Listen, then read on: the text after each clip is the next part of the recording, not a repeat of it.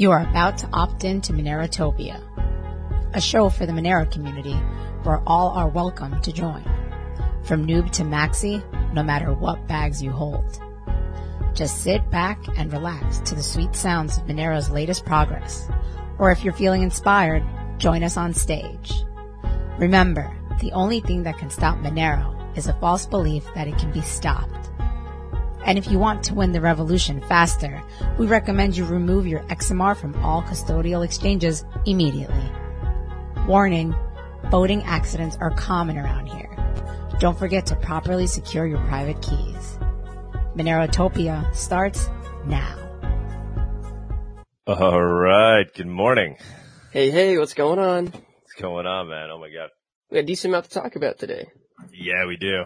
I uh, we ran out of Gratuitas coffee over here. We, That's mm, that's not good. we usually have too much coffee because we have like extra coffee, but like we finally we actually ran out. I had to go buy coffee for the first Some time. in a long time. generic coffee, Got some Starbucks. some Starbucks. Yeah. Doesn't quite compare, I'm sure. I like Starbucks is all right. Starbucks is okay.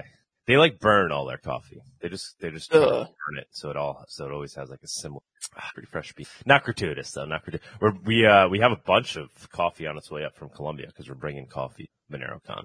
Nice. We'll be providing coffee to. There's a cafe at MoneroCon. Um, at I can't remember Parallel Polis Paranelli Polis the, the venue where it's going to That be. looks like a really cool venue. I saw Yeah, some they- pictures of it. Yeah, they have, I believe, like a Bitcoin cafe built to that uh, venue. Very cool, and they'll be serving up Gratuitas coffee. Hopefully, accepting Monero. That would be that would be tragic if they're only accepting Bitcoin, but I'm sure I'm sure they'll be accepting Monero for that day. Uh, how you doing, man? Doing good, doing good. Just hanging, just hanging, trying to get some stuff done. But you know, When was uh? So wait, did we talk to you since going to since you went to your your conference? Have you been on since? uh, no, no, I don't think so. Oh yeah. How was that? It was really good. It was awesome. Uh, it was fun. Met a lot of people. The Linux, Um, Linux thing, if you want to tell. Yeah, it was. So I went to, I spoke at Southeast Linux Fest last week, and I did a a Graphene OS talk, um, which I think is on their. It should be on their YouTube channel. If you if you look up Southeast Linux Fest, it should be on there. I'll be I'll be uploading probably like a, a edited version to my channel at some point. But uh, it was great. Met a lot of cool people. Uh, there were definitely some Monero people there. Uh, a lot a lot of privacy people too. Not as much as Monerotopia, obviously, but a lot of people that knew Monero and what it was uh, and they were interested in talking about that. Uh, and I also, um, I think the one person I, I talked to that was also from Monerotopia was probably Luke Smith because he was there and he also did a talk. But uh, yeah, it was it was great. Uh, so if you're if you're near Charlotte, North Carolina next year, you should come on down. It's awesome. Awesome. Does Luke uh like help run that? Because I know he's he's big in the Linux thing, right? No, he doesn't help run it. He's just uh he does like a, a talk every. Okay. What was what was his talk on? His was on Suckless Software, which is a uh certain category of softwares developed uh, by this group that are designed to be as minimal as possible and to just like work and not be bloated and stuff. Okay. Know nothing about that. Yeah, I, maybe I'll maybe I'll check out one of those conferences one of these days so I can start to Yeah, it's a bit more it's a bit more techy, yeah but you know. beyond me. Yeah, did I? I got my graphene phone, man. I don't know because I think we were talking about it last time when you weren't on. Yeah, I saw I saw the I didn't see the whole stream, but I saw the beginning of it. Um and yeah, that's that's awesome. That's great. Yeah, exciting. That's super that's that's awesome. I'm deciding because we're heading out to MoneroCon next week, and I was thinking of bringing the phone. What What do you think is the best way to get it up and running uh, on the cellular, the SIM card, or something? like what's what's the the the, the best approach there? You could use any, like pretty much any carrier you wanted. Um, and you could get like a data only eSIM. Uh, but if you wanted one, like you could pay with Monero anonymously. yeah, I'm thinking, just- like I, I want to Yeah. I want to go the Yeah. hardcore approach with this phone, just so I can live that. Oh life yeah, of course. You have to go all out. Yeah, yeah, yeah. Uh, so I, I use this right now, uh, and it works pretty well. Um, it's a little bit expensive if you have to use a lot of data, but it's called jmp.chat. And if you go to jmp.chat slash eSIM, uh, this guy, um, he sells data only eSIMs, uh, which you can pay for with Monero, and it costs about seven dollars per gigabyte, which is kind of a lot, but it never expires. So if you don't use it that much, you can have like one gigabyte for several months. Okay. I might do that. I might do that. Did we have him? I'm, I'm on a lot. It's just JM, JMP dot, what, what's that website? Chat. What'd you say? You cut out for a sec. Oh, sorry. It's jmp.chat. Okay. Yeah, I'll check that out. That's awesome. All right. Yeah. The hardcore approach. That's cool. And then how long, so how long does it take to get the, the card?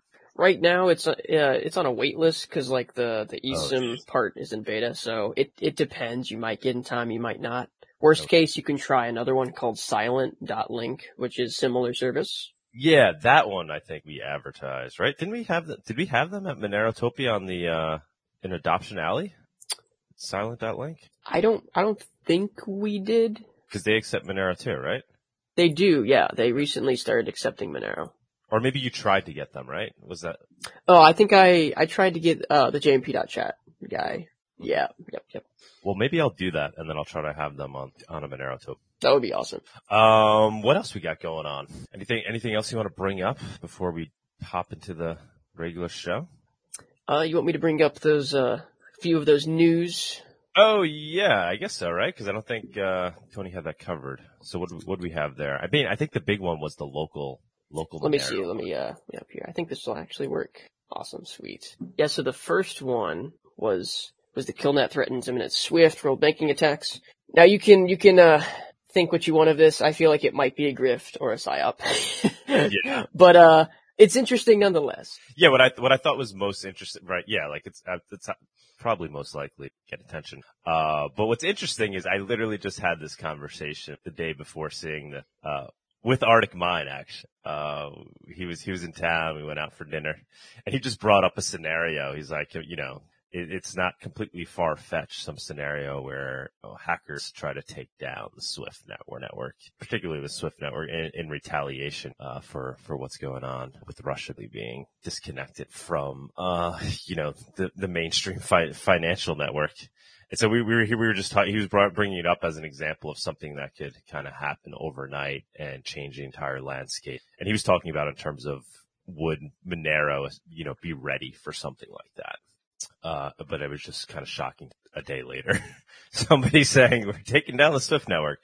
Doubt, doubt there's any validity to it, but pretty interesting to think about. I, I mean, I, I suppose it's, it's, it's possible, right? We might see, we might see something at some point. Nonetheless, that would be that'd be interesting. It'd be devastating, but interesting, and it'd be interesting to see like how much more usage Monero would get, and if it Yeah. could handle like a massive load at once. Right. Crypto in general, what would happen, right? I mean, there would definitely be a big shift overnight, awaken a lot of people and just out of pure need, people would have to start experimenting. Uh, so interesting about, uh, I thought it was, Then Monero posted another darknet market going Monero only. This just seems to be a common theme going on over the past year at least, probably more, as that uh more and more darknet markets are just going Monero only, uh, because they're having trouble with Bitcoin, I guess. Cipher market, like a pretty decently known one? You know? Uh, I'm not sure. Um, I would imagine it would be. Uh, I, I'm not a darknet market user, so I'm not sure, but just, just this alone is already like, I, I I'm definitely gonna look into that and see how big they are, cause that's pretty, Yeah, I mean, but what did they say? in there? They basically said like they don't want to take the risk, right? Like they're they know that their user most. I think they're saying most of their users still use Bitcoin, right? But they want to push them all over to Monero. yeah, they don't wanna, they don't want the risk, like Sarah here, we understand implications it brings for those who use it and not understand the risk. Many people just transfer Bitcoin directly from exchange sites to us, and that makes a big target for investigating. Can you imagine you're going That's on the crazy. dark market and you're buying like Straight from Coinbase, you just send some Bitcoin straight over to this darknet market. it, it, I don't get those who those people are because I mean it takes a little thinking, like a little. There's a barrier of entry to go to a dark market, right? It's not like you're pulling up uh, whatever your typical web browser, right? It takes a little. There's a little barrier. Of A little bit, yeah, yeah. But at the same time, a lot of people think, and they're like, uh, they're like almost lied into thinking that Bitcoin is like the safe thing you can just use for whatever you want. But if they're the dark market people, I mean, I get so there's literally just people there. I I, I just don't understand who that person is. The archetype of that, that. I would love to meet that person. Go into the dark market. It just blow, kind of blows my mind that that person, right? I don't know. Yeah, yeah. I think it's still in that transitionary period where there's like more and more people are realizing Monero is uh like what you should be using, but it's you know it's like it's this very long transitionary period. But this is just another example of that taking place. Yeah. Oh, we had a great talk with Arctic, but yes, I, I, we uh, we hung out. He came into came to New York. It was nice. Went out for a good chat. But I had him on uh, a couple of days earlier. Did an interview. I think we put that up already.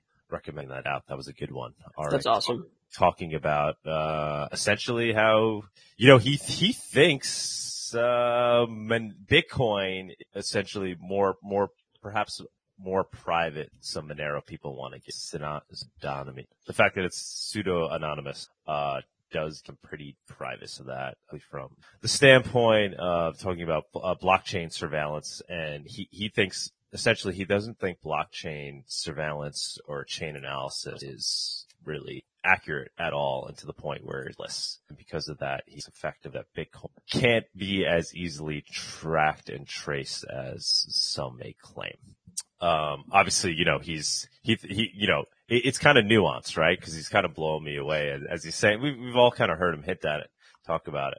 But I'm like, but you know, so then, so where's, where does, where does Monero stand versus Bitcoin? And obviously he thinks, well, you know, Monero's can be sent. He always, he always defaults back to the, the thing that interests him most about Monero actually is its scalability. He always goes back to that. Um, obviously he thinks uh, Monero is is way more private and quote unquote fungible than Bitcoin, and uh, it's it's necessary. It's it's made necessary design improvements there. Um, but he's most interested in its scalability, and he thinks that that Bitcoin effectively uh, is not a surveillance coin. Uh, it, it was it was a good conversation, and now I'm looking to bring somebody else on to kind of counter some of it. But really, what he was honing in on is the fact that he thinks that chain analysis and blockchain surveillance uh, is a stay a farce. Like that whole that that whole uh, ecosystem is is kind of bullshit, and that they're really not tracing as well as they claim to be. That's crazy. And I mean, it could be because like, you know, they're using whatever black magic proprietary algorithms they got that yeah haven't been audited that people can't even check. So they're basically, uh, they're, uh, convicting people on like the basis of this private proprietary software that hasn't even been audited by anyone external which is crazy. Right.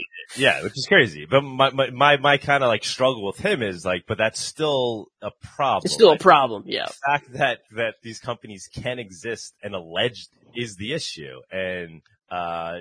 Arctic kind of gets to the point where he thinks eventually the rug will kind of be pulled out from be revealed that they're they're phony kind of in in through the justice will kind of be revealed that chain analysis can't really be used as a tool for um, determining if people, you know, committed a crime because it's just not deterministic enough. And because of that, like the, that ecosystem will kind of go away. Whereas I, I kind of, of, of the standpoint that it's probably here to stay for quite some time. And there's this whole ecosystem that's been built, this feedback, lean the regulators and exchanges and the chain analysis companies, right?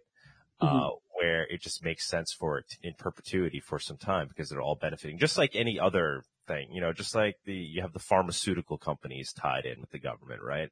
Uh, and you have regulatory capture going on there. So just because of the nat- the nature of things, I see these chain analysis companies sticking around for a long time, uh, becoming more powerful and influential. And I don't, I don't, I don't know. I don't see them disappearing overnight because, you know, I, I don't know that that's kind of where Arctic and I differ. I just kind of see. I guess I'm more of a, a pessimist. It's more of my my um my negative view of the of the state apparatus in general and how it tends to work uh, mm-hmm. in concert with these types of companies, and uh, these things get just end up getting getting worse. Right? It becomes this this yeah. way to to control people. And so I don't see it going away anytime soon. And, and it's Bitcoin's tra- quote unquote traceability that allows where, but definitely check out. It was very, it was a good combo. Yeah, I'll definitely check that out. Arctic Minds, regardless of like super, he's super freaking smart, super interesting to always listen to. Yes. Uh, but then, uh, yeah, I guess you could mention this one real quick, uh, cause you posted this tweet. Oh, yeah. Uh, I mean, I thought this was kind of big, big, big story. So a local Monero user I, has been arrested of money laundering and uh, operating uh, as a money transmitter essentially without a license. I think the the top most active local Monero user, right? For for cash sales, Monero, I believe he was like. Uh, yeah, he was one of the biggest ones. Yeah, so uh, you know this this shouldn't be like blown away news to anybody. We've seen uh, we've seen this happen before with uh, I remember it was the local Bitcoins guy in Florida years ago was kind of the first to go down for this. He was accused, I believe it was the same thing, money tra- uh, you know, acting as a money transmitter without a license and money laundering effectively. Uh, we always, always voice the, that, that warning You know, it's, if you're going to use local Monero, you need to make sure you're using it as uh, somebody that's just looking to trade peer to peer, not as a business, right? That's, that's really the distinction. Uh, if you're profiting, if you're in the act of selling Monero for profit, uh, not as own personal, then you run into this area defined as a money transmission business. Um, so that's the risk there.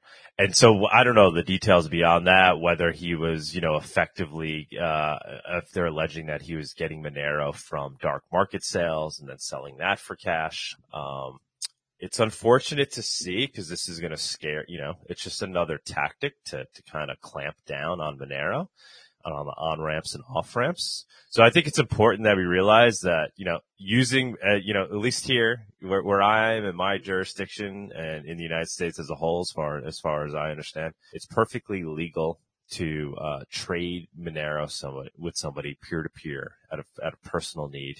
You have, you have a hundred dollars worth of Monero and you're in need of some cash, you can find somebody who has that cash. You give them the Monero, they give you the cash. And this guy appear to is being accused of crossing the line as they're trying to say, which is bullshit to begin with. You know, the fact that, you know, you would have to, uh, you know, I, I kind of, I disagree with, with, with those regulations to begin with, obviously. Oh yeah. Um, yep. But I'm just saying you get, you got to be careful because they, they do exist and they're actually, uh, they use them to crack down on people for these purposes. So I think it's important that we don't scurry away from local Monero. We continue to use it, but just be smart about it.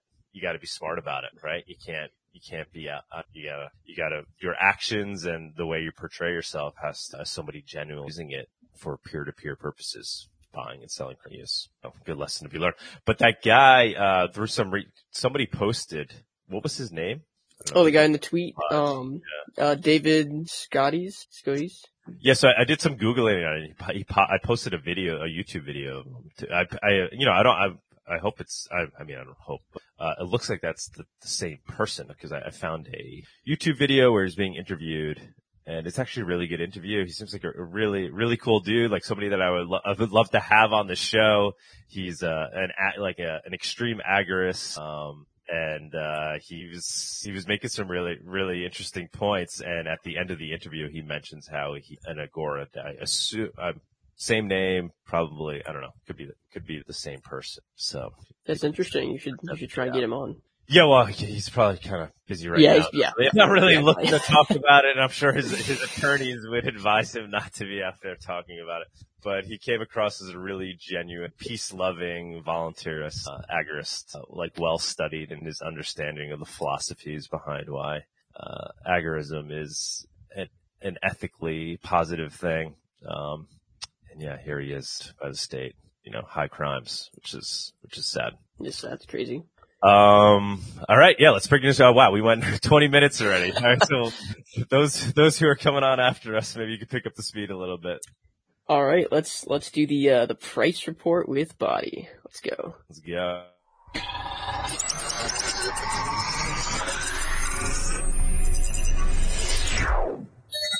The Monerotopia Price Report segment is sponsored by Local Monero.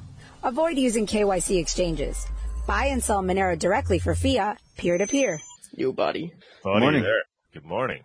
How are you guys doing this lovely morning? Good, man. Good. It was a little slow for me. We had we had a late night LCD sound system. Is that like a concert?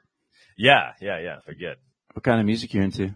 Well, LCD sound systems like uh like electronic. Cool. Like the early 2000s. Really good. I was actually supposed to meet a, a Monero a Monero friend, but he didn't make it up. Some car issues on the way up. Huh.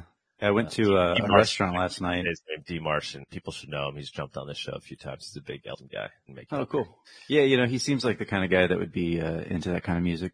Yeah, we went like I guess a year ago, six months ago together. First time we had a blast. So they were playing again, and but yeah, he's definitely that that type of guy. He's a big fan. But cool. what happened for you last night? Uh, I went to a restaurant last night. I was gonna say that um, it's funny here in Mexico. You go to to like a nice restaurant and they're playing like club music, like almost club music, uh, like the whole time. Like you think, okay, we're gonna go to a nice fancy dinner, and then it's just like boom, boom, boom, boom, boom. like okay, well, sure. I yeah, remember uh, being in Tulum and like every restaurant we went to every night was like it was just club music. Yeah, that kind of reminds me. We could, we go to Puerto Rico quite a bit because Puerto Rico. So we were there on Easter during Easter. So they're, they're all, they're also, they're, you know, very, very Catholic there. Uh, but they also have that, that party element that doesn't go away no matter what. So we were on the, the beach on Easter and it was like, everybody was like, the speaker to person ratio has to be the, the, the, the, of highest density of anywhere on the, on the, you know, in the world. Like you take one step and it's like you, it's like everybody's a DJ on the beach. They're just like, like have their huge speaker sets. They're all rocking out. Boats pulling up with their beer systems. Uh, it's fun. It gets a, it gets a little exhausting now. it's a little, it's a little much. Have you, have you ever heard of the decentralized dance party? I did. Yes, I've heard of that. Yeah, these guys would carry around like a small FM transmitter and then they would hand out radios. And so like they would just go randomly to, to different crowds, like different places in the city, like in the middle of the day, like in the middle of a work day. And, uh, yeah, they'll just like hand out radios and get everyone like dancing and partying for, you know, whatever time period people were around waiting for the subway, whatever. But, uh, I thought it was a Yeah. cool idea. Pretty Yeah, the guy who runs it, I think he was on a on a Anarchapulco when I was, or it was uh the conference, but it was during like 2020, during like during the lockdown. They did a remote thing. I don't know if it was Oh. Narco Poco it was related to. That's Um, where I met him actually. Oh, you did? Okay, yeah, yeah. That's where I've I've discovered him. All right, man. So how we doing in, in price? Uh, try try to keep it somewhat short since I've been blabbing all morning. We're already like uh, okay. 30 minutes. Yeah. Um, so, uh, I mean, Monero price has been n- not really too much has changed. We kind of took a dip. Um, you can see that's the weekly chart. We, uh, we dipped down below basically really kind of the, the drop deadline, the, the, the line that we really wanted to hold. Um, that's kind of depressing, kind of sad. Um, that's kind of basically what happened over the past week. Monero, uh, and the rest of crypto markets kind of continued to bleed out. So at this point, we're, in terms of Monero USD, we're firmly inside of the, uh, back inside of this bear market um, sort of channel down here, then there's no reason to say that that has to, that that has to continue. Um, we're seeing some of these kind of, uh, you know, these wicks here. Uh, you see some wicks down there. It, it's possible, right, that, that we could, uh, that these wicks could be a sign of some temporary bottom or trying to form a temporary bottom. Perhaps it takes another few weeks. Um, looking at this chart right now, it does kind of strike me how we get these crazy big wicks to the downside, uh, midweek but I don't really see hardly any of them to the upside. I guess we got one right there, but, eh, you know, I, look at that and, you know, I want to, I want to start talking crazy conspiracies and shit, but, you know, we'll avoid that for today. this is, uh, Monero Bitcoin right here.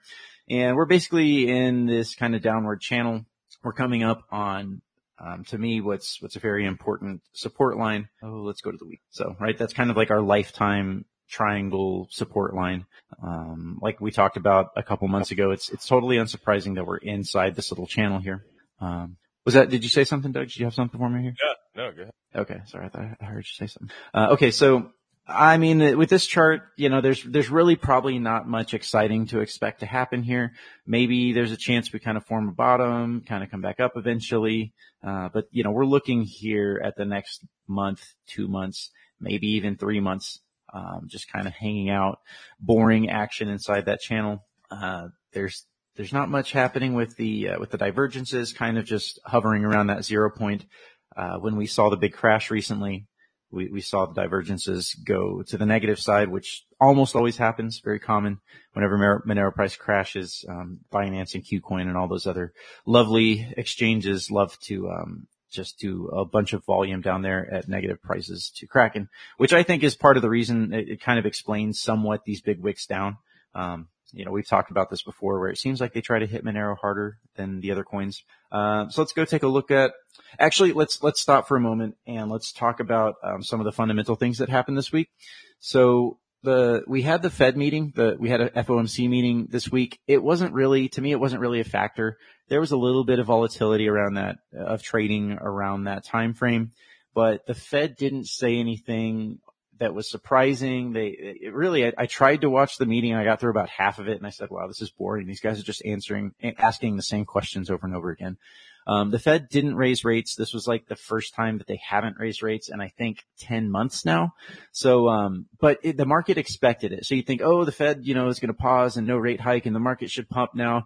It's like, well, the markets have kind of already pumped quite a lot, um, in terms like of the NASDAQ and the S&P, you know, we're, we're basically, as we talked about last week, for example, here's the NASDAQ, uh, sitting at a very important resistance point. It was basically the very first peak after coming off the, the all-time highs last year or, sorry, the all-time highs in 2021. So the Nasdaq is sitting there. Um, as we talked about last week, we're looking at standard deviations. That's what this blue line is here, Bollinger Band standard deviations. There's a whole bunch of clusters of standard deviations from moving standard deviations from different time frames that are all sitting right there.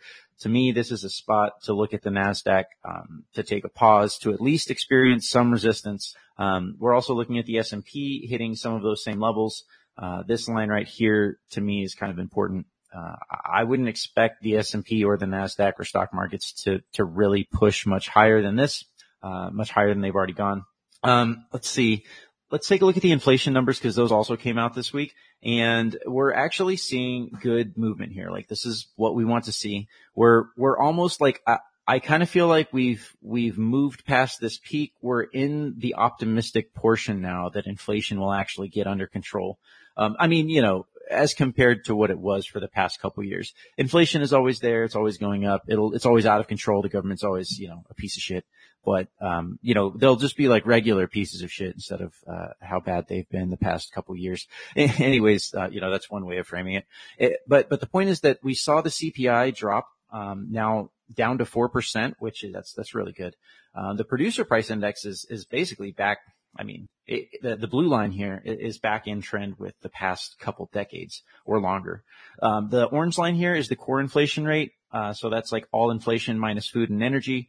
Um, that is more sticky. Again, rents are still a problem. Um, a lot of that is the labor market combined with the housing market. So, um, this is definitely more sticky let's go back just a little bit and take a, just to get a historical perspective of where we are on inflation generally speaking. So you can see that this time frame right here is the 1990s.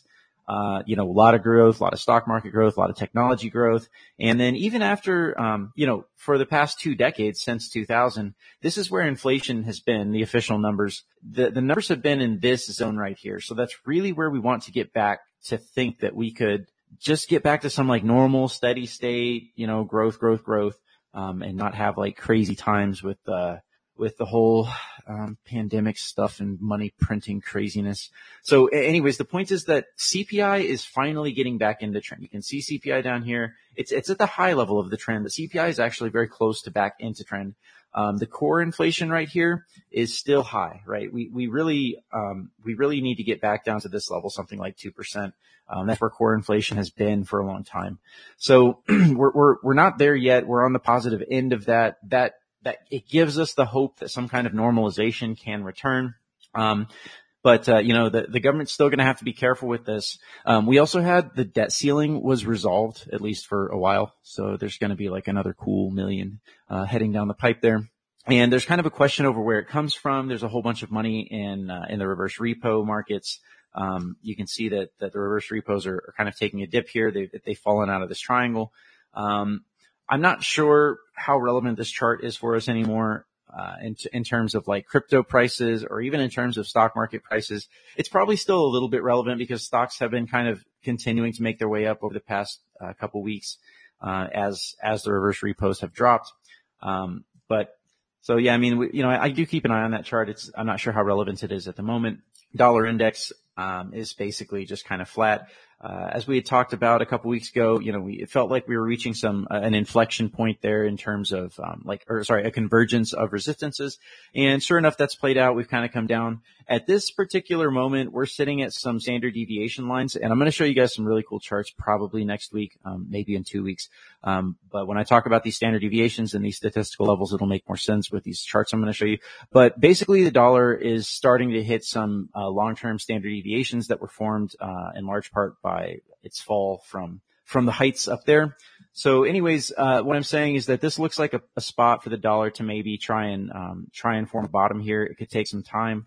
Overall, the markets to me look flat. They look blah. I'm not convinced necessarily that they're going to do one thing or another. Um, it's possible that we've entered a period of just kind of flat sideways stagnation.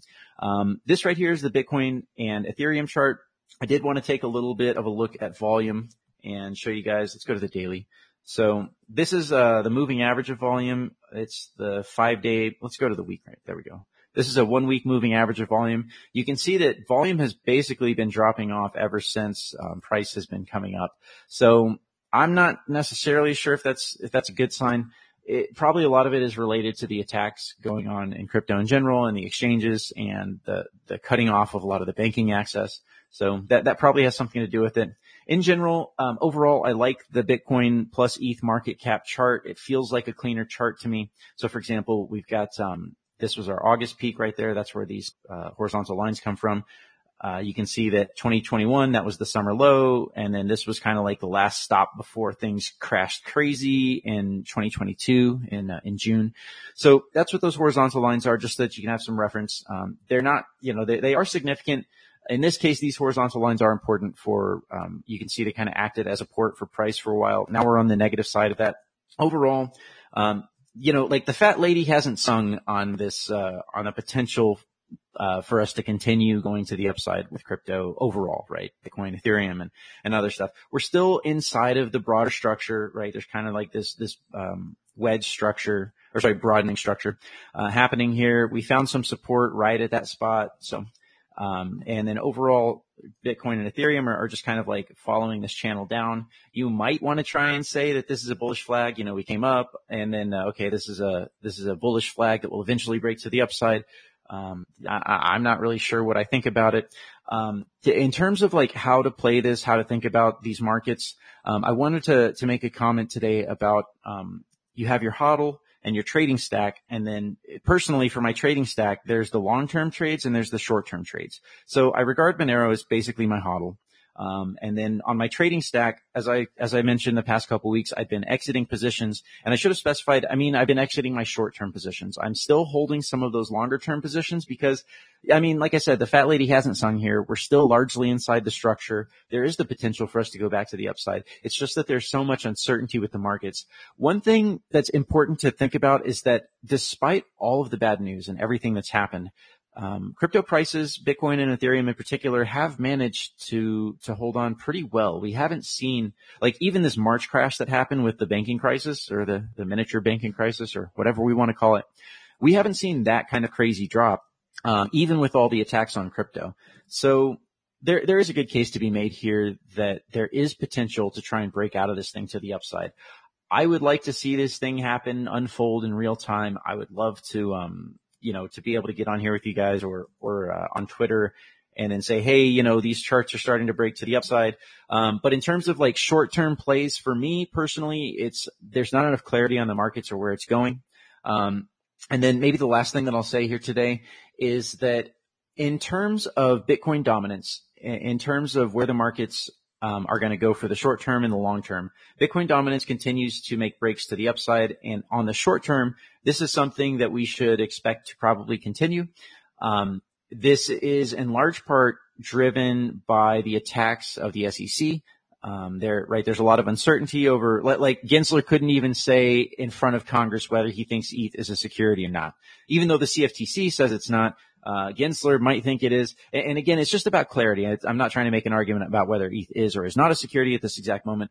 But the point is that all of these coins are now in question in limbo over whether they are not securities. So Bitcoin is a big recipient of transfers of funds um, as a result of that. People don't want to be in those coins. They might get attacked. They're afraid. They're fearful, etc. So Bitcoin dominance is going to experience and likely to continue experiencing positive effects from this on the short term. However, there's a broader thesis emerging here. And once the, the idea is that, okay, crypto is under attack right now.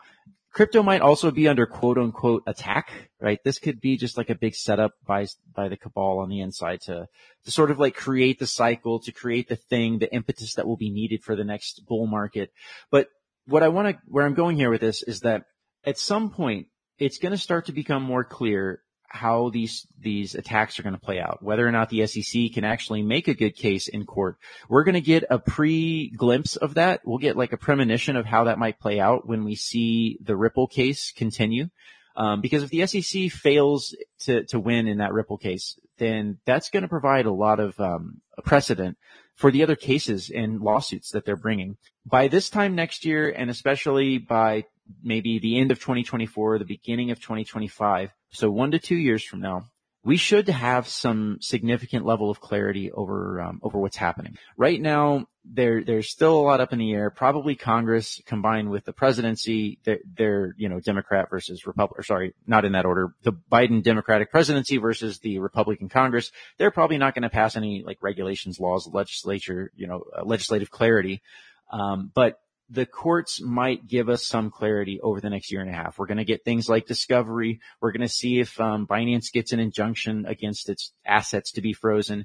We're going to start to see maybe like some summary judgment motions. Things will start to become more clear. And the thesis is that once that clarity starts to appear on the horizon in one to one and a half, maybe two years, that could be the impetus that drives the next bull market.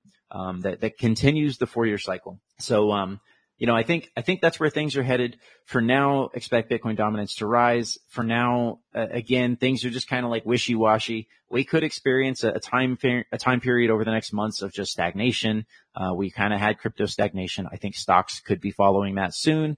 I'm not exactly top calling in the stock market yet, but I'm, I'm feeling close. Uh, I'm feeling like there's that potential. So we'll, we'll just have to keep a, a track of all the macro signs and, um, hopefully, you know, hopefully we can, uh, we can get some good clarity on where the markets are going and uh, maybe make some plays here.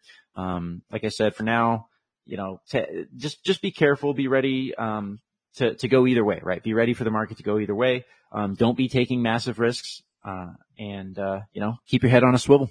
So that's all I got for you guys today. Did you mention the? Uh, sorry, I, I, phased out a little bit. Uh, did you mention the the BlackRock thing? Oh uh, no, I didn't. So um, yeah, BlackRock and this is probably a little bit of clarity here is important. So BlackRock filed for a Bitcoin trust. If, if you look at their filing, it says trust on it. So it's, it's not an ETF. At least I don't think it's an ETF. I haven't dug down into those details enough, but yeah, they're basically filing to have a Bitcoin trust, much like Grayscale does, except for their trust will be able to remove Bitcoin out of the trust when people sell. So they, they shouldn't, hopefully they shouldn't have the kind of, um, uh, divergence to the net asset value that Grayscale does, right? So Grayscale, you can only put Bitcoin into Grayscale. So they, they have all this Bitcoin, they hold it in trust, they have a net asset value on the basis of how much those Bitcoin are worth, but then it trades on the stock market at a different value. Right now it's trading like minus 50%. Maybe it's only minus 40%. I haven't checked lately. Um, and that's because Grayscale can't remove Bitcoin from that trust. Um, so BlackRock has filed to do their own thing, much like Grayscale, except for they will they will be able to remove Bitcoin from that trust. Um, I I think the idea is that they're going to apply for an ETF. Um, if they get approved for this trust, I think, you know, I mean, I think everybody can see how obvious this is. BlackRock uses, they've got USDC, they've got their stable coins, they have treasuries. They are like the blessed, holy, sanctified, you know, big player on Wall Street, whatever. And now they're going to have their Bitcoin ETF. Um, that will probably help Bitcoin dominance, right? That, that attention on Bitcoin, that's going to help Bitcoin dominance. Um, it, it's also kind of a little like, um, silver lining for the crypto industry as a whole in the sense that okay, BlackRock is making new investments into crypto. Obviously, they don't think the show is over. Um, so, but yeah, I mean, it seems kind of obvious, like, okay, well, they're, you know, they're trying to get their foot in the door. Is BlackRock now going to get approved for an ETF where everybody else got denied? Is this whole attack on crypto a quote unquote attack on crypto just so that they can change out the crypto, the existing crypto cabal for their own crypto cabal, right? Are they trying to cartelize the, the crypto industry? Um, who knows, man? Like they, these, like these kinds of power plays are, they happen all the time. Uh, you know, and people like they make alliances and deals and then they, they backstab each other. Like I could only speculate on what's really happening behind the scenes, but I think there are power plays happening. So yeah, they're, they're moving in. Uh, it's interesting, right? It's, it's BlackRock. So, uh, what do you, do you think the ET, I mean, it's, obviously the big question nobody knows, but do you think it, would you vote ETF likely does get approved or doesn't get approved for BlackRock? Hmm. Tough one, right? I, I would say like, if if anybody can get something approved, right? I feel like it'd be those guys. I'd say they have the the best chance, right, uh, of making it happen. Um, in turn, yeah. I don't know. I, I don't really have like, I'd, I'd say 50-50, but I just say that because I don't know. There's probably more information out there. If I really like spent the next week studying it, maybe I could give you a better, mm-hmm. a better opinion on whether they get approved or not. Uh, it's just that right now I, I feel like, you know, everyone's in bed with everyone and like there, there's these power plays going on. I don't even know if I think that Gensler is actually trying to attack crypto. Uh, he said a lot of good things about crypto when he was at MIT. He was like three quarters of it are not securities. He talked good about Algorand, like, and now he's like, you're all securities. Like, okay, bro, did you really? like, were you lying then or are you lying now? Are you Yeah, really I mean, like in it- bed with it- the crypto industry? Like, who knows? At the end of the day, these guys are politicians too, right? So Exactly. You can't believe it. You can just chalk it down to that. Yeah, they they they have they have no. I mean, ninety nine percent of them have no like guiding values. Trying to stay alive, yeah, self preservation, and, and the- trying to gain as much power as they. The trader in me, the, the NGU, you know, the get rich quick guy wants, um, wants to believe that these guys are, they're basically trying to fabricate, manufacture the next impetus for the next bull market. And to do that, they have to kind of like punch crypto in the nuts right now, you know, so that they can stand them up later and be like, oh, you took that shot pretty good. And then, uh, you know, get the regulatory clarity done and then say, hey, it's good. We're like, we know what to do and all the corporations are here now, 2025, four year cycle. Let's go. I think there's a good case to be made that some of this is just theater, political theater, and they're manufacturing the ability to run the next bull market. So that, that could be what's happening. Good theory, good theory. And then I don't know if you mentioned the interest rates. So I know they they pause. Do you think we're like very much on the on the downswing now with those? Like it's it's gonna it's gonna truly pivot and interest rates are gonna start to start to drop. I um I don't think they're going to pivot and drop, but they are going to pause. So the Federal Reserve decided for the first time in 10 months to pause their interest rate hikes. Um, and they said they're they're going to need to do two more this year. We'll see if those two more happen or not. Uh, there's some question over with the debt ceiling. So the debt ceiling got quote unquote resolved. Um, they've got another trillion dollars coming down the pipe here. Um, there's a bit of a question over where they're going to get that money from, who's going to buy the treasuries, right? Because they, they've got to replace old treasuries with new treasuries. Um, so there, there's a bit of a question in that regard. Um, if the government has to print all this extra money, like, do they really want higher interest rates for that? I don't know. I doubt that we see a pivot. Um, that, that doesn't make sense for them to pivot. They've like just barely got on the positive, optimistic side of controlling inflation. So pivoting and dropping interest rates right here seems like probably kind of a bad idea, but, um, we'll have to see. To me, like the real crisis isn't here yet. If there's going to be a big crisis, um, that needs to be addressed, I think we're still a few months away from that. I would like to see how the end of the year plays out. Um, I kind of like, and- I don't necessarily have great reasoning for it, but my intuition is something like the end of the year has the potential for us to actually see another big drop to the downside where crypto and stocks go back, maybe not lower lows, but they go back near those lows. Um, I, I don't know. We'll, we'll just have to wait and see. I, I don't think the Federal Reserve is going to pivot to the downside. It's so far they've done what they've said they're going to do, which is, um, they've made the raises that they've said they're going to make. So I would expect at least one more interest rate hike, um, this year. So I think they've got a meeting in July and then they won't meet again after that until September. So yeah, we'll just have to see, man. And an overall larger trend, uh, we got we got to be near the, if not at the top, near the top for interest rates, and then and then do you think then we would, you know, the trend would be down over the next whatever couple of years? I think they want to hold interest rates as high as they can for as long as they can, um, without breaking the economy entirely. So, um, one thing that's happened recently that, that is actually good to see. So you can see that yellow line right there. That's the one year rate. And then the gray lines are the six and three months. You'll notice that before all the major crashes, um, basically the federal funds rate was above almost everything. Like everything was below the federal funds rate right here just before 2020. Um, again, in 2008, the Fed funds rate was above everything, right? Everything else was below the Fed funds rate. So, I mean, I, I do some, I do see some stability here still. Um, and I do think that the Federal Reserve will want to hold these rates here, maybe even take another little bump up. They'll want to hold that for as long as they can with the goal of, of trying to get inflation down. Um, I, I genuinely don't believe that they're trying to crash the system. I genuinely don't think that they're they're going to be like, okay, kill the dollar so we can replace it with a CBDC. I don't think that serves their power interest. I think it's more like boil the frog. For now, it's boil the frog one degree at a time. People to like they still have the memory of like all the crap that went down and the willingness to resist it after the um the events of the past few years. Let's just say.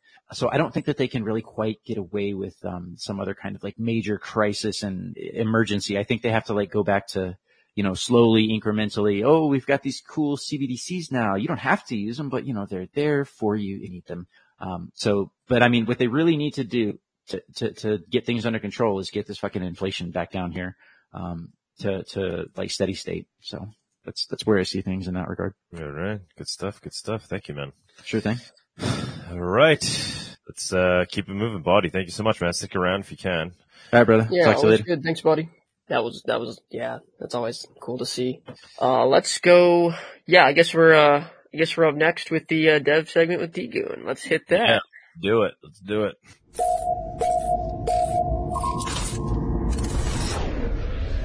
And now for the Monero development segment.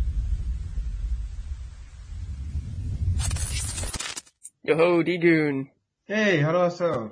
You sound you sound great. All right, awesome. How y'all doing? Hey, how's it going, man? How are you? Doing pretty well. Sorry to hear about the rain in New York. Oh, yeah. Well, we went we went to a concert last night. It was fun. Yeah, oh, okay. fine. And then yeah, I ca- we canceled my daughter's uh birthday party because we do it out in a park, and we didn't want to take a chance because we did do it one year in the rain. The kids had a blast. They had a blast. They didn't know, you know, it was like amazing for them. Like it's raining. But it was like pouring and the parents are like, you know, to this day still talk about it. Like, oh, remember that party? Oh So we- no. We wanted to avoid that because there was like a, a even just like a thirty percent chance to rain. But um, I'm just looking through the chat. You wanted to go first today, man. I feel bad. Now I'm just reading in the chat here. I hope. Uh, No, hope fine. you up. We didn't hold I'm just up. on. I'm just um visiting. I have a wedding coming up. I have to go. Not today, but I'm visiting friends. So I just wanted to go ahead and get all that handled. Then Oh, the work thing, thing you can play. Yes. Okay. Well, so, sorry for holding you up. But, oh yeah, uh, sorry about that. I no, didn't- it's fine. You guys are oh, good. just realizing now in. Um, yeah. What do you got for us today, man? We'll make it. We'll make it um, talking about the. See, that's the thing that stuff in the Monero space moves so fast. I'm talking about the um, Magic Grants, EAE, and churning funding. Like we literally talked to the chat on Monday about it, and like by the time like it got funded like Friday. Yeah. Yeah. So I'm like, well. but uh, we still have some good stuff to cover, but it's already funded, and I don't know if they accept overfunding, but this issue's already been addressed. Not addressed, but it's been funded. So I'm just Right. gonna talk about what, what got funded and why it got funded. Yeah. But yeah, so um, pretty much there's some really cool Monero research. There's this, um, basically this not-for-profit run, I believe Justin from Cake Wallet runs it with Devrick, I believe is her name. And there's probably other people in the background. Pretty much they're a non-for-profit that accepts donations to fix certain specific issues in different cryptocurrencies. A lot of their work is in Monero. I know they do some stuff in Firo. I think they have an Oxen fund up right now to help out those projects. And they pretty much offer like a different way to Monero's decentralized anonymous funding mechanism. And there's some, you know, benefits to that and downsides, but that's pretty much like for another video. But today, or this week, there was a big research to defeat an EAE attack and analyze the effectiveness of churning procedures. So I'm going to go over pretty much what an EAE attack even is, what churning is, and how this this um, research will hopefully make Monero even that much more private and really um, secure. And then just to give you a background on EAE, like what it is, this is um, Isthmus, which is a Monero Monero Research Lab researcher, and they are quoted saying, I think that the EAE attack is one of Monero's biggest practical attack services currently. I see value in quant- quantification plus real world data for best practices. And like I said, EAE attack has been around for a while. Don't be worried. It, it says one of the biggest practical attack services doesn't mean that it is, that you can actually track Monero or anything like that. It's just, it's the weakest link in the very strong chain that is Monero. So what is an EAE attack you might be asking? And it stands for Eve, Alice Eve attack. And I don't want to get too much into the weeds. I'm trying to always, always balance that, um, approachability without being like super like boring and technical. But if you're, if you know anything about Monero, if you watched any video in the past, um, basically Monero hides the sender by basically taking all the inputs here and mixing them together. So let's say this orange one is your, I want to buy some coffee from Doug and, and Gr- Gratuitas. I would send a transaction, but that transaction would get bundled with all these orange decoy spins also. And they get pretty much, you can think of it like a, they get mixed in. If you're familiar with like, um, Bitcoin mixing, if you have a background in Bitcoin mixing, is basically, Monero is basically non-interactive, um, mixing, which is, is this big paper written by, um, Serene and, and other people back in like, Ring T was like 2016, but it's really cool stuff. Uh, but it's non-interactive mixing. And so you have the real spin here in the orange one. And I think right now we're at 16, oh, 15 decoy spins. I think Seraphis wants to take up to like 240, which is like mind boggling, right? We're at 16 right now. Seraphis is hopefully gonna take it up to like 200 and, 200 or something. Really cool stuff. But basically like, so when you send a transaction, I can show you on the Monero blockchain right now. When you think of this in this way, let me go back here. on the block explorer, you have this. This is a block explorer from local Monero. On the left, you have the input transactions. So you see all of these. These are 16 right here, and we as an outsider don't know which one is the real one. The only one, the only person who knows who the, real one is, is the person who sent the transaction and the person who received the transaction, right? This is cryptograph- cryptographically secure ring signatures how Monero works as a basis. So you send a, send a transaction. Once again, we have here, we have the possible 16 inputs that could be used, and we have the uh, two addresses here. And a really cool, interesting thing is one of these addresses might be fake actually, because Monero actually pads all transactions to have at least two output addresses. So even one of the addresses might be fake, might be a dummy one, but all these, the real spin is somewhere in here, and the real address is also somewhere in here also. So I'm gonna get that through, make that pretty much simpler. Let's go back to this analogy. So when you think about Monero, how Monero privacy, very, very basic way, the way it works is, is that you have 16 forking paths in, in every transaction or more. Like one of these paths on this screen is correct. One of these is the, the real outspin, the output. We don't know which one. Cryptographically, we cannot determine which, which is which, right? So that's the basis of Monero. Try to make it as simple as possible. But now that we understand the basics of how Monero works, let's go into what an Eve Alice Eve attack actually is. And basically, an, another name for an Eve Alice Eve attack is going to be the poison out poison output attack. And what happens with a poison output attack? Let's say you are you're in a country where selling Bibles is illegal, right? So you're you're a legal Bible seller. So a government would come to if they wanted to perform a poison output or Eve Eve attack with you, what they would do is they would buy Bibles from you and track those inputs across the chain until you um, encounter a KYC service, essentially. So you see here, Eve spends some money here. She, they're the one um, attacking them. Eve can be thought of as a government or some person trying to spy on this uh, seller.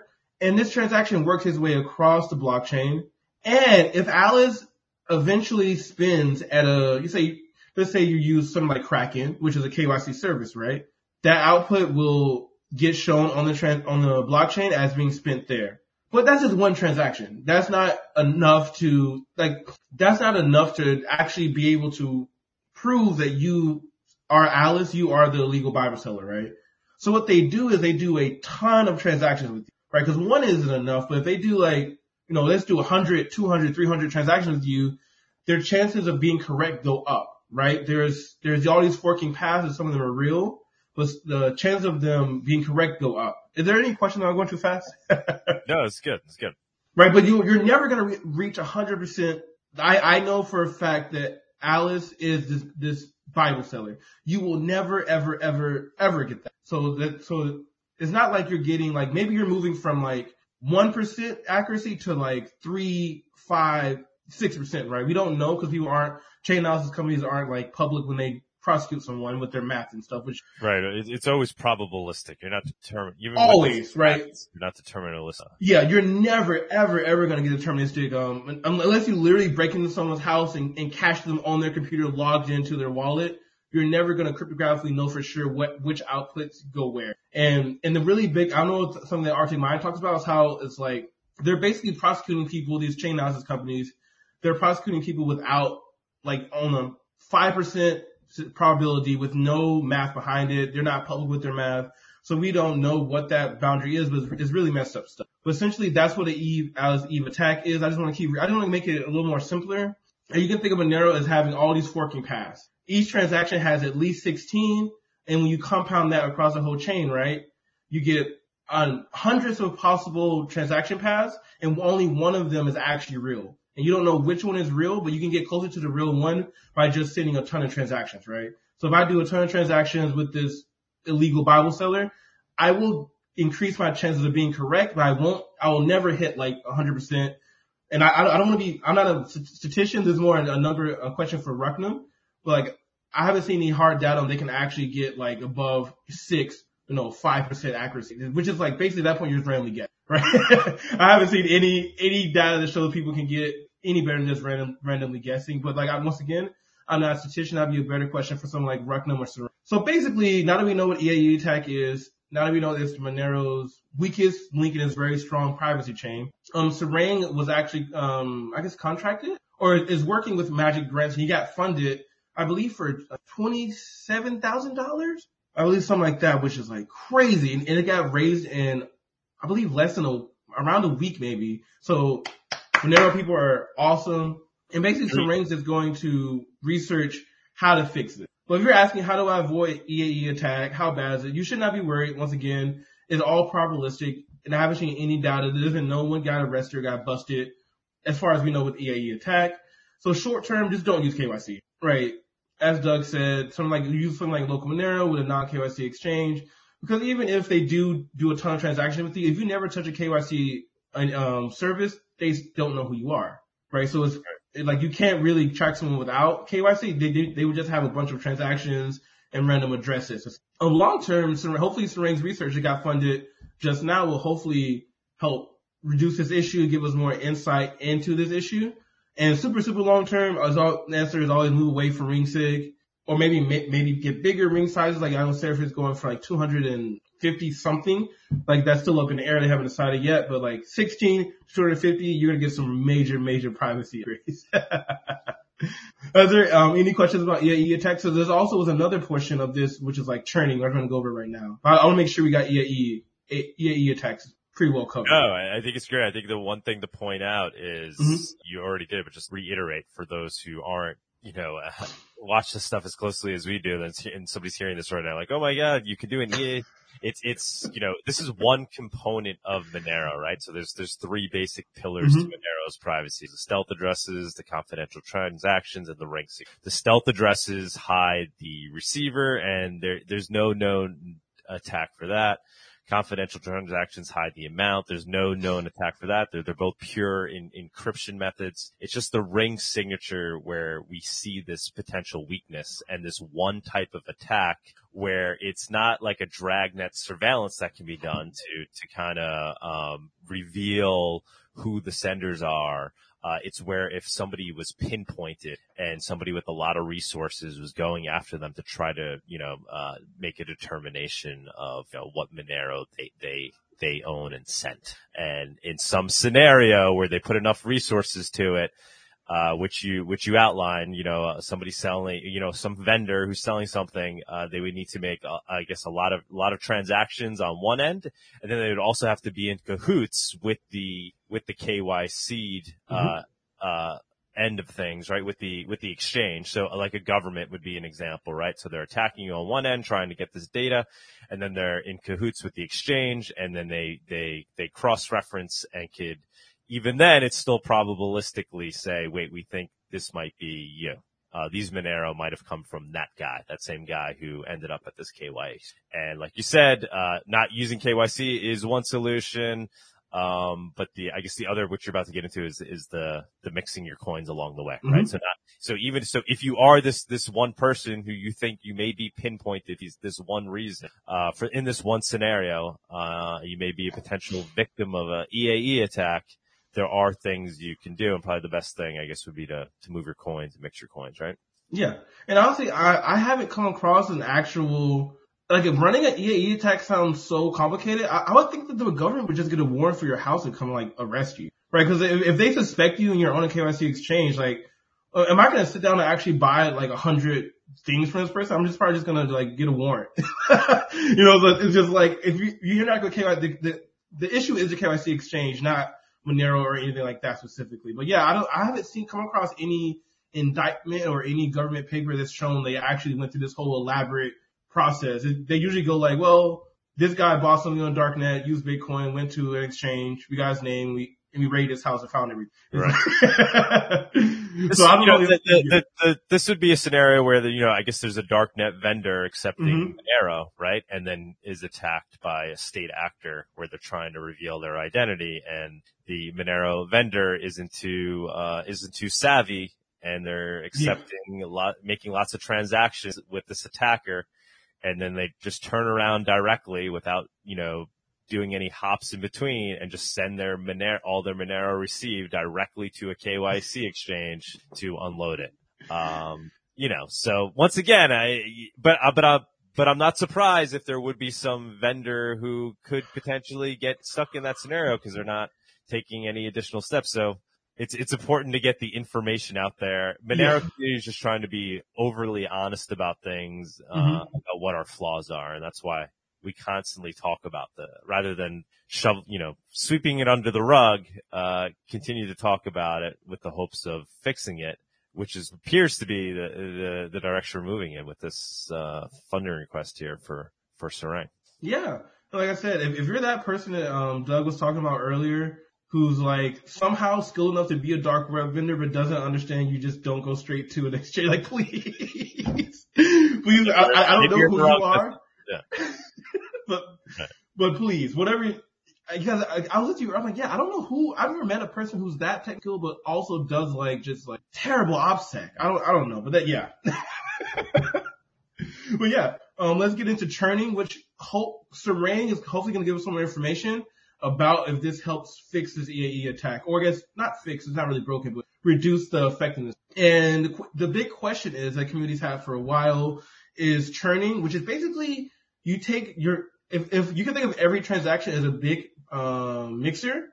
So you, you, you would just do a ton of transactions which would mix your coins up. And there hasn't been any solid research on if churning is good or bad, but that was the second half of this grant. So the first grant was to see research EAE attack, get more, some more data on it. And the second half was like, oh, maybe churning could be something that could help prevent the EAE attack, or at least like make it, it will not prevent it. Once again, it's not really practical, but make it super, super even more impractical. And what is churning, you might ask? Um, like basically you can think of a Monero transaction as a big mixer. You have your real input somewhere in, in this stack here, and then you have um 15 other transactions right now. Seraphis will upgrade to like 200 plus, so massive number. And then one of these addresses is actually the real one, so it's a mixer. So you would just do a ton of these transactions, which will basically mix your coins up even, even more, right? Which will make it so much harder even tracking than it is now. Maybe, which is like, cause there's some good, good things and bad things about it. Mixing is always good for privacy, right? But the one bad thing about mixing is if you do it poorly, you can actually fingerprint yourself. Let's say you're, you're like some dev guy and you're like, all right, I'm going to program my wallet to mix my coins every 15 blocks for 10 blocks, right? And you, you write, you write a little Python script that does that. That would actually be terrible because you would be fingerprinting yourself. Um, it's somebody else who we, we have to get on the show. We'll have to do a Monero talk with him. Yeah, so Um, while we still have him in here, let's go ahead and get uh let's get Comrade Blin and let's go to the guest segment. Yes, Uh since he has to run in just a little bit. let's get him up. The Monerotopia guest segment is sponsored by Cake Wallet. Store, send, receive, and exchange your Monero and Bitcoin safely on iOS and Android too. Cake Wallet is open source and you always control your own keys. Hey, Hello, Hey, hello. how are you? How are you doing? uh, I'm good, thank you. How are you? Sorry it you took a while to get you on here. Uh yeah, Yeah, we're- we're it's both it's doing good. okay. Yeah, apologize. Th- thanks for waiting around. Uh, what, what's going on, comrade? Um, so uh, as you know, I came here to talk about uh, the Monero subscription slots. So let's do that, shall we? Do it. Um, for, uh, first of all, uh, I want to introduce myself. Uh, I'm Gergely, uh, pronounced George, and from Hungary, being 15 years old. Um, I joined crypto about two years ago, uh, programming bro- brought me in, and yeah, so subscription slots. Uh, You're, you're 15 years old. yes. How'd, how'd you, uh, how'd you find your way to Monero? Why, why are you working on Monero stuff? Um, so as I told you earlier, uh, programming brought me in. I started programming about nine, and uh, there was a Minecraft server actually uh, that we did uh, with friends, but didn't really work out. But the VPS for that uh, had uh, time left uh, from the sub, so we started mining on it, uh, especially Monero. Uh, hmm. And after that expired, a few years passed by, and uh, now with the uh, markets being uh, overly manipulated, I thought to myself then, uh, why not to join Monero because it's harder to manipulate as it's uh, not public, no public addresses, and uh, it's getting banned from exchanges, so no more exchanges can manipulate it. Awesome. It just, it's exciting to see new people finding Monero and, uh, somebody as young as yourself. Is he the Uh, youngest person you've had on the show so far? Uh, yeah, I think so. right? Yeah.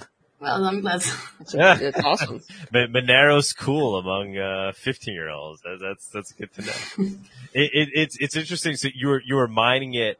You found it through Minecraft, essentially. Is basically Mm, yeah, about that. that. That's amazing. That's great. That's fantastic. Do you think there, there's others that are you know your age or that are discovering? Uh, well, I haven't met too much people, Hmm. but I have met a few, like two, three. Yeah, and I, and I guess you started mining Monero because wh- why'd you choose Monero for mining? Just because it was you can. mine it? Uh, because Yeah. it's CPU mineable, uh, first of all, and uh, later le- later I learned that it uh, cannot be mined by ASICs, so the uh, difficulty uh, doesn't increase too much. Yeah, beautiful. I, I love to see this. This is fantastic. Uh, so yeah, go ahead, go ahead and tell us about what you built, what you built for Monero. So, uh, what is subscriptions wallet? Uh, it's basically a Monero smart contract. Uh, I mean, a program, as we know, smart contracts uh, don't exist in Monero on the blockchain level. Uh, it helps people donate or pay, just like on Patreon or in online service. Its main function is to help Monero get adopted faster. And uh, as I mentioned earlier, uh, no, I didn't mention it. Sorry, uh, I'm one of Luke's helpers. Uh, we are talking on Discord too, not just uh, creating pull requests on his GitHub. Uh, and I joined because I'm a Linux user and I have Python experience. He was looking for Linux testers, and I thought to myself, why not? My main part in this software is fixing bugs and functions, but from now on, I will focus more on adding new features. So Luke can Luke can focus on his own projects like uh, airreplybot.com. Uh, how does it work, and uh, how can vendors use this uh, to set up a subscription? Basically, how it works is it generates a new wallet, uh, or you paste your keys in the key store file uh, that it uses uh, for the CLI uh, Monero wallet. Uh, and uh, it opens a GUI uh, where you can set up time-based payments for which you need to have the wallet open uh, so the payments can be paid by the software. For vendors, we will make a Monero business wallet, which is what we are focusing on right now. So both softwares uh, are usable as beta, uh, then they will be equally updated. Uh, So wait, I want to make I want to make sure I understand this. So from a from a um, it's really really right now currently the product is for a custom can set this up where uh, yeah, the, the subscriptions wallet is uh, specifically customer based. yes. We are now- starting on working on the business side, yes. okay and so what what's the solu- what will be the potentials for the business side for a vendor? What what what's that? Uh, so for the payment IDs, uh, that, that's why we are using integrated addresses because then we can assign a payment ID, as, as, uh, sub addresses don't support that. Uh, for the business side, there will be a QR code as well, uh, and there will be a config panel like thing, uh, just like uh, on Tux, uh, Tux's website, where, you can make the uh, the address looking thing that uh, you can put in the su- in the subscription slot, so you can generate the uh, payments on the vendor side, so your customers don't have to generate uh, it for them. okay and the- customer would still have to obviously be using this subscriptions wallet right for it to work Yes, it's suggested to open it every one or two days, just so the payments can be paid. Cool, cool. And and I, I guess big vision is uh, tying this into existing wallets as well, right? So obviously, uh, you know, you're talking about right now it's through the, through the client, but you know, one day maybe I'm opening my Monerujo or or Cake wallet, and Uh, yes, actually, I've talked about talked about that with Luke. Uh, we might uh, message them and uh, say, hey, you could int- uh, introduce this into your wallet. But uh, as they don't use Python, we we would have to port it to, for example, a JavaScript node, especially. very cool, very cool. Uh, Tuxedo, I know I know you uh, came up with some questions. You got anything you want to throw at them? Uh, no, that was that was pretty much the gist of it. Um, but um, yeah, what he mentioned earlier. Um, Uh, let me see if I can show this. Uh, to give some context, see if it'll actually work. uh, so, um, so this is the Monero subscription code generator you mentioned, uh, where it lets you just like put in all the information. Uh, like you can put in a name, slash wallet, what it's based on, and then the billing cycle price, and a payment ID, and the start date, and how many days in that billing cycle, and you generate that, and it gives you the specific code that you put in the uh, the local software here uh, that you download. This is like a an app you run on the desktop. Um, You put that in here, and this is for like vendors basically to generate a code that they can give to you, and you can put in here, and that can create the uh, the auto auto paying subscription, which is pretty cool. Uh, yes, we if. I got port- that correctly. Yes, that right? we will port that into the business wallet side. And what I forgot to mention is that uh, we introduced uh, a sweep wallet function into the subscriptions wallet. So users can now uh, send all the funds without uh, having to type the amounts uh, to another wallet. And for the business, we are thinking uh, on making a wallet to cold wallet send with just one button. So you store the wallet uh, um, address in a TXT file or config.json, or you enter it uh, in the uh, application, and it uh, sends uh, the funds to wallet either in form of form of XMR or uh, in form of USDT using Side SideShift's API uh, upon daily basis, for example, or basis that you set it on to send it. Uh, soon we will make the binaries available for uh, all Linux, macOS, and Windows, so people don't have to uh, download the source code themselves and run Python or install Python. That way they won't have to install it. And uh, we might be able to include the CLI wallet too, but uh, we are working at that. Nice, that's super Great. awesome. I don't think anyone's done something like this, but Yeah, as far as I know. it's super Yeah. unique. Very cool. Very cool. How many how many people are working on this? I know you. I know Uh, currently three of us, so Luke, uh, myself, and a guy named Good Guy, uh, 140, uh, who couldn't come sadly.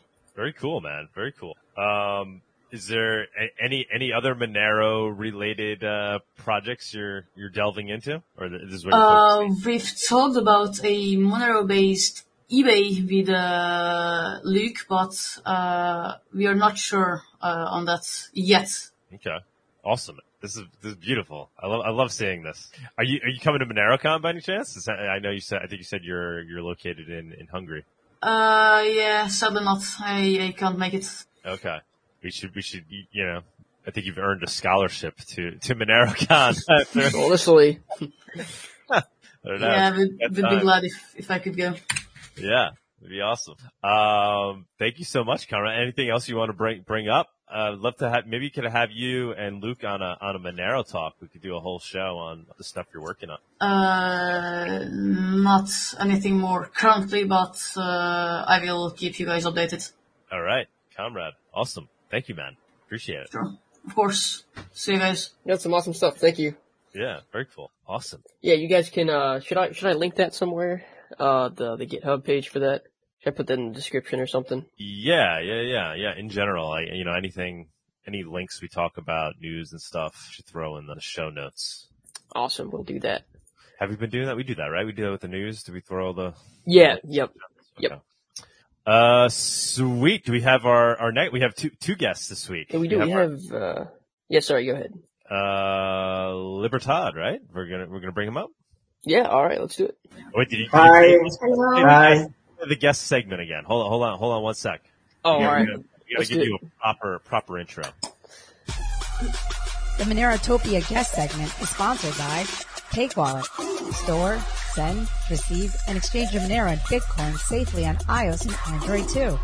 Cake Wallet is open source and you always control your own keys.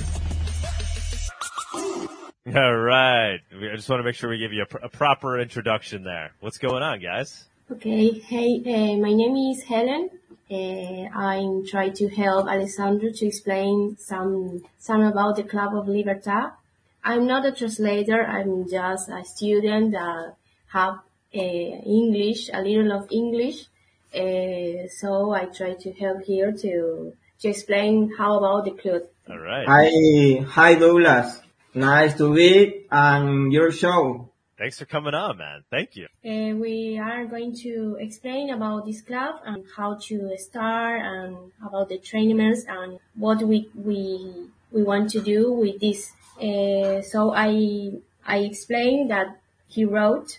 Uh, so uh, I started to explain the history about this club and how he uh, started train in this and want to help uh, the club.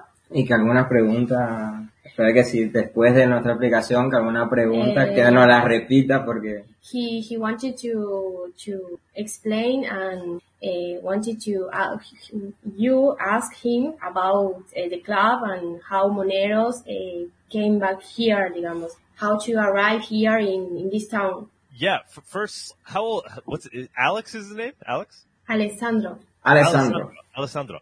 Alessandro. Uh, first, I guess yeah. Tell us, tell us about the club. What what is this club? Like, uh, you know, a lot of us aren't. You know, we're not from Argentina. We're not familiar with what's going on. This is just like a local soccer club for a certain age group or football. de donde vienen, de donde es. Ok. ¿Lo vas a decir vos o querés que lo diga yo un poco? Eh, sí, explícalo vos y después yo les paso. Bueno, eh, nuestro club eh, proviene de la provincia de Formosa, del estado de Formosa, que dentro de la República Argentina.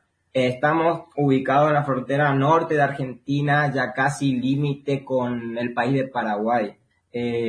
Nosotros, tiempo atrás, mucho tiempo atrás, estamos hablando 50 años atrás, éramos territorio de Paraguay, pero a- después con el pasar los años esto se convirtió en territorio argentino, así que somos argentinos. Okay, uh, he explained that uh, we have, uh, we are um, in a province, we are in a small town here called Ibarreta.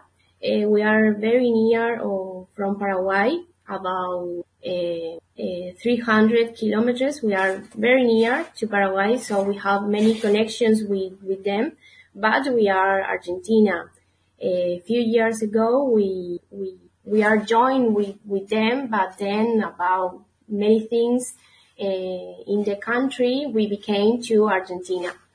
Okay. How how old is are are the the players? Can you repeat, please? What what are the ages of the of the people uh, the players on the team?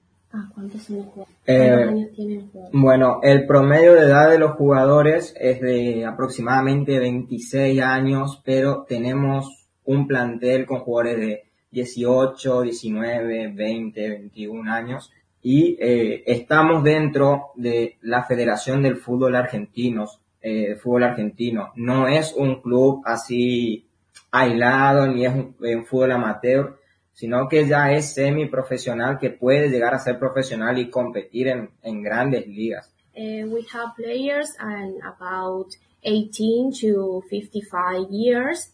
Uh, we have all the ages. Uh, we are a club that we are associated with AFA, that is a football uh, Federation Football of Argentina, that is nowadays is the champion of the World Cup. We are not a, a club amateur. We are trying to compete with uh, uh, professionally. So we, we try to, uh, the, our goal is this, uh, try to play uh, professional. Wow, amazing. So how how did Monero come into play here? Why did uh, Alejandro want to add, add Monero to to the shirts? Uh, basically, associate. Why did they want to associate themselves? with. Bien. Eh, nosotros habíamos redactado un paper You- you contando... should, uh, bring up the shirt when he. Uh, let- let's show the shirt. Go ahead. Sorry, Alejandro. Go. Eh, bueno, nosotros habíamos hecho un escrito acá porque no sabíamos cómo íbamos a, a relacionarnos, interactuar con ustedes y había hecho una historia, redactado una historia para que ella, ella lo explique. No sé si quiere escucharlo de parte de ella, la explicación que habíamos hecho aquí. Eh, We have, uh, we do a, a, a essay, we, we, we uh, related about how Monero uh, arrived here. Uh, we have a paper uh, narrate. Uh, I don't know if you want to explain this or uh, you want to ask ask us. Uh, yeah, yeah. I, I guess I'm just interested in understanding uh, why Monero? Why why Alejandro and the team uh, are want to associate themselves with Monero? I'm just curious how this came about. Ah, ¿Quieres saber más por qué, cómo Monero va? Bueno, básicamente eh, yo arranqué con esto eh, en el año 2020 en el mundo de, de Bitcoin, Monero, porque durante la pandemia yo no yo no estuve aquí en esta zona, estaba en otro en otra provincia y allí estando encerrado eh, con un amigo me, me adentró en este, en este nuevo mundo y por problema de la pandemia yo no podía ingresar a mi provincia, a mi, a mi lugar. Y cuando llegó ya entré con todo ese conocimiento. Eh, si quieres explicarles, ¿no? Uh, we uh, we started. He started with uh, Monero in 2020. That was pandemic.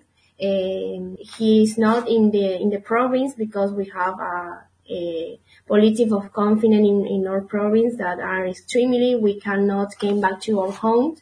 Era He, mucho más difícil uh, teniendo was, la cuarentena más larga del mundo. It was very uh, difficult to have, uh, to came back to our homes. We are in another cities. So um, he started to learning and research about how Monero, Bitcoin, uh, so he have an interesting and a friend of him uh, teach and explain about Moneros. Llego al, llego, vuelvo a mi pueblo en 2021 y el club de mi barrio, del barrio donde yo vivo, eh, estoy a dos cuadras de la, de la cancha de, de libertad del club. Yo jugaba al fútbol, pero por ir a estudiar dejé y cuando volví al pueblo después de la pandemia en 2021, después de muchos días de cuarentena, estar encerrado, eh, me, me, me adentré en la idea de volver a jugar al fútbol. Y pregunté si podía jugar en libertad. Cuando llego al club estaba deteriorado, muy deteriorado, y solamente me dediqué a jugar al fútbol en ese momento. Y con el correr del tiempo en 2022 eh, se me ocurrió crear eh, el Twitter de Libertad con el único fin y objetivo de hacer conocer el club y mostrar los entrenamientos, la interacción con los chicos si se busca más para atrás en el tiempo las publicaciones, eh, la van a encontrar eh, más de amistad y todo eso. When I came back to my town, uh, uh, when I could enter in my province, I started to play football again in the neighborhood club that is Libertad. when I arrived in this club, it was in awful conditions about the confinement because in the pandemic we couldn't do anything to to having conditioned the stadium. So uh, I started to, uh, I made an account in Twitter about Libertad and I show the entrainments and show um, uh, how we we started to repair the stadium.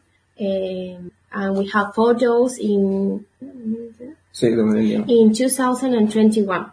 We started to here we started to train again and put in conditions in the stadium for start to, to have a, a good trainment. Aquí cómo llega la historia de Monero eh, y Libertad.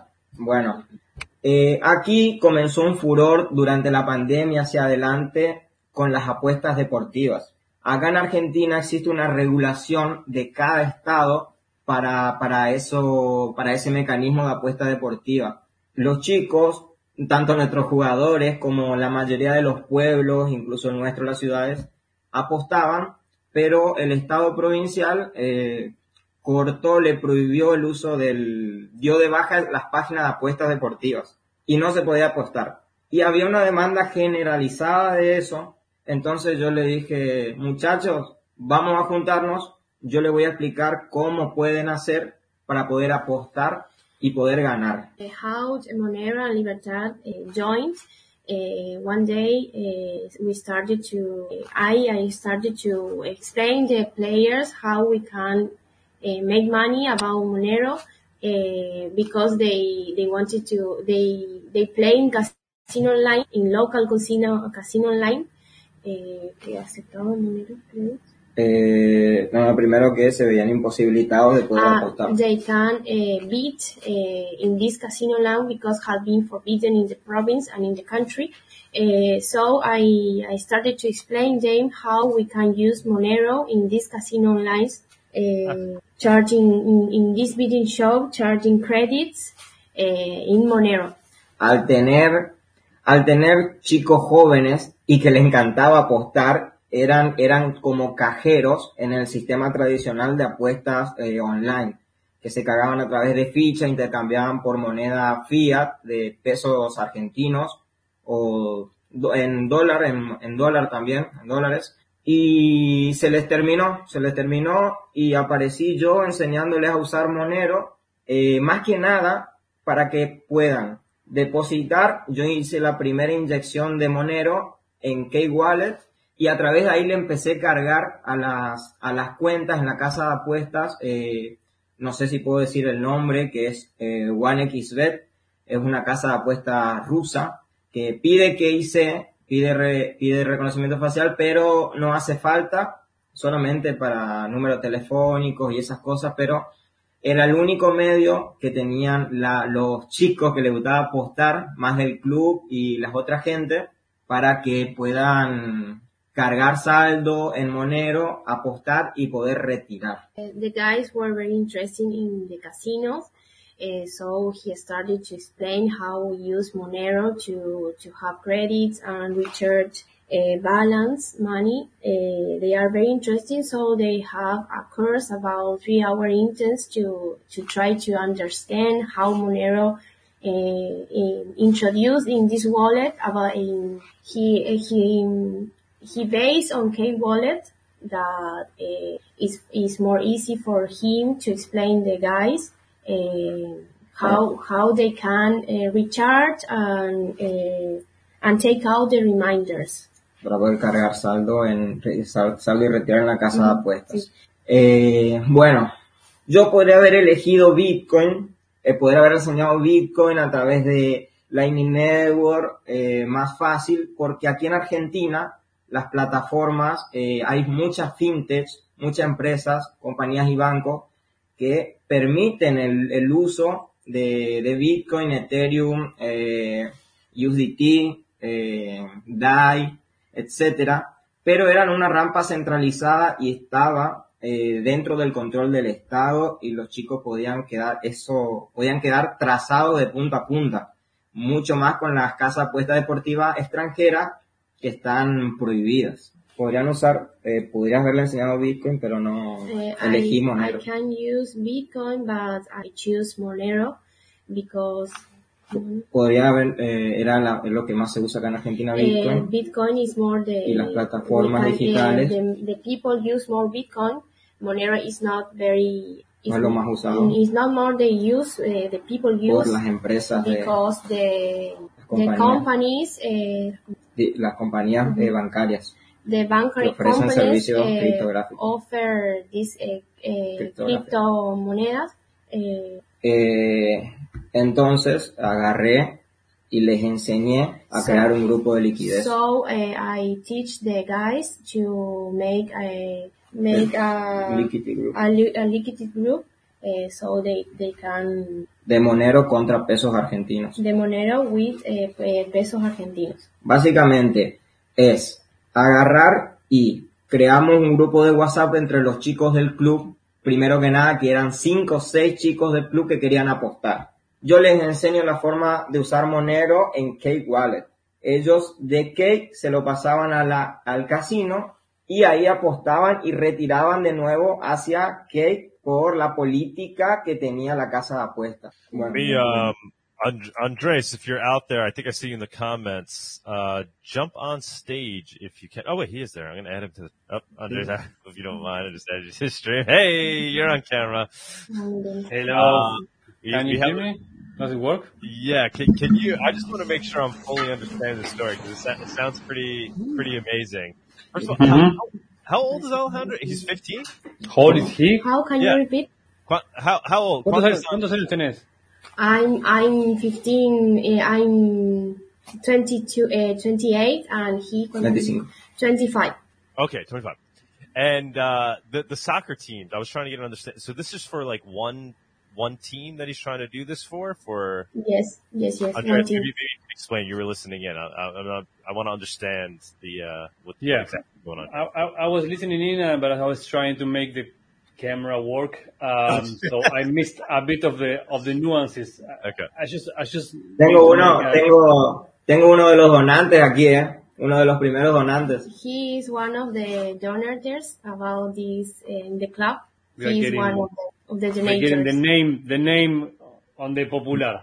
Okay, so uh, just as a just as a as a quick note, um, here we in Argentina we make very uh, weird and cumbersome money workarounds because we have restrictions all the time, right? So. Uh, I, I can ask a couple of questions to get it right and then trying to explain it back to you. Yeah, I, I, I heard a few things that were interesting. It's, it yeah, sounded- but he said- ba- he said he basically, the setup is that uh, they have a lot of young people, young guys, Mm-hmm. underage.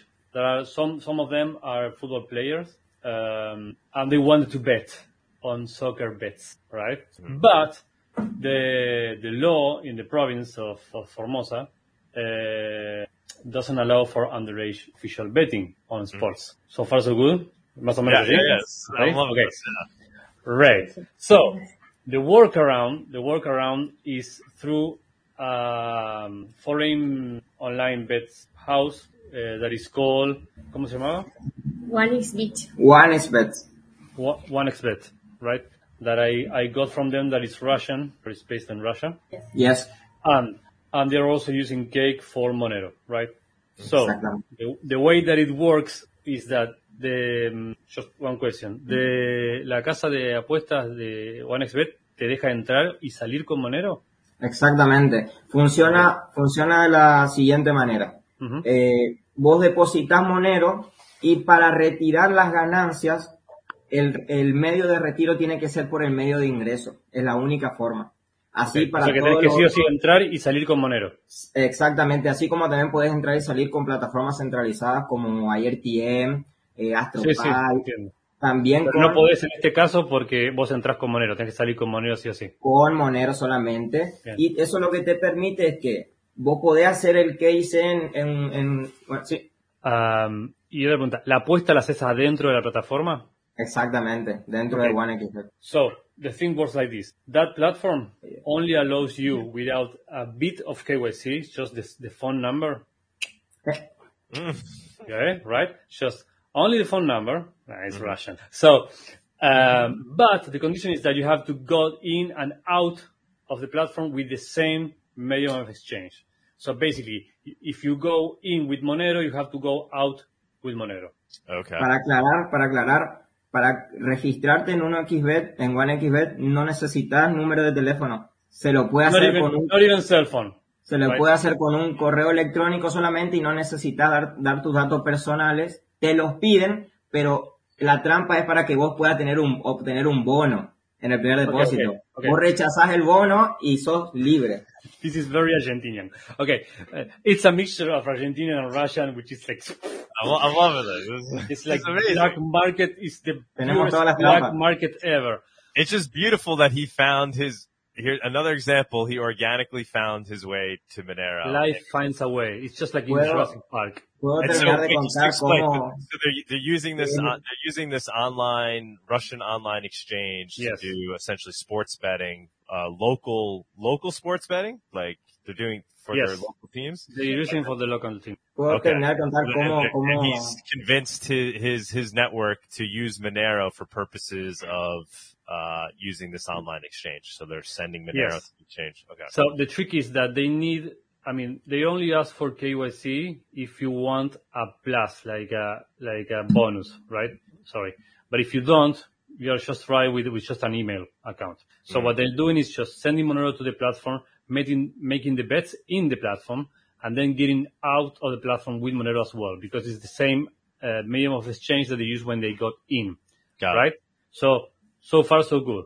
And the reason, if I didn't understand wrong, uh, that the, uh, they, he suggested to use Monero instead of Bitcoin because it's also something that is, of course, accepted in the platform. And Yes. it would have made it a lot easier because Bitcoin is more well known here Yes. is because he was afraid, and rightly so, about KYC. Ah, okay.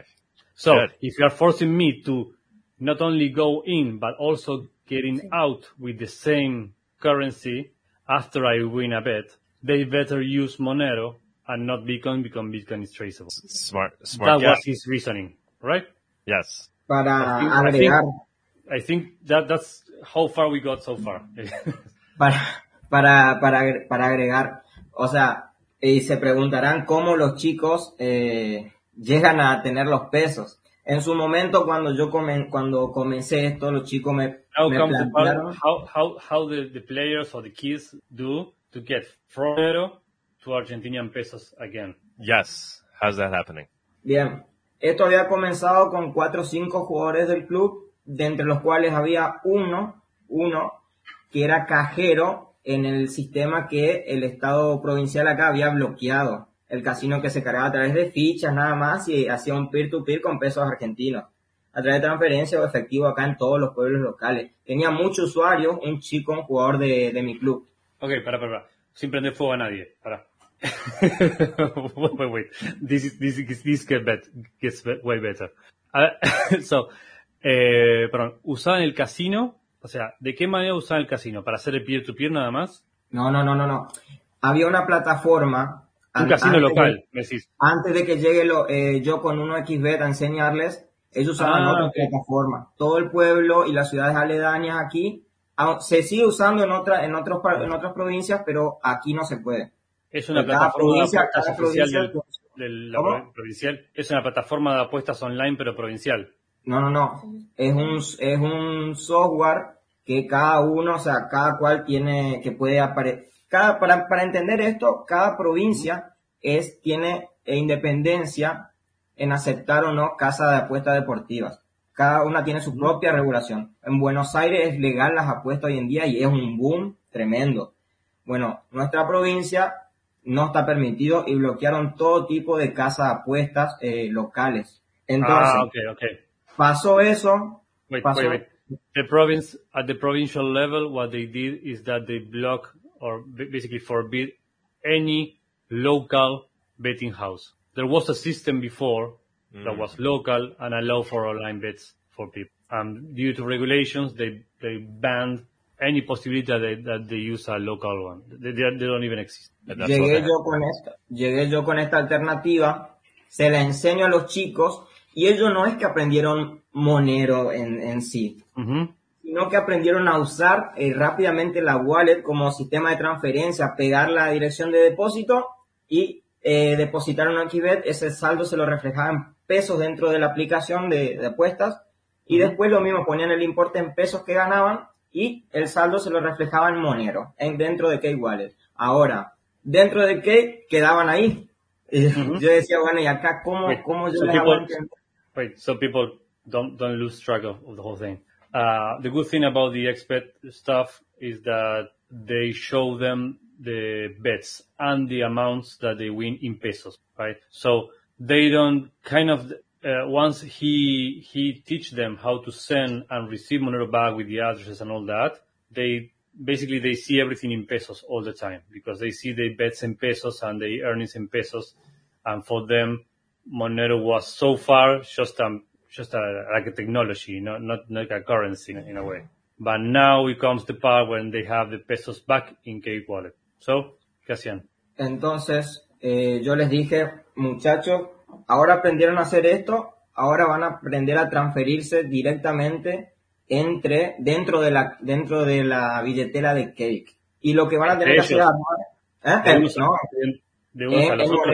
Se van a tener que transferir en Monero, armar un grupo de liquidez en WhatsApp que diga, ya que uno de los chicos era el que más usuario tenía, Y dije, agregarlo al grupo, vamos a hacer una videocaptura de pantalla sobre cómo cargar saldo, cómo, cómo crearse, cómo registrarse en Cake, guardar las semillas y cómo funciona para enviar y pegar y copiar y hacer.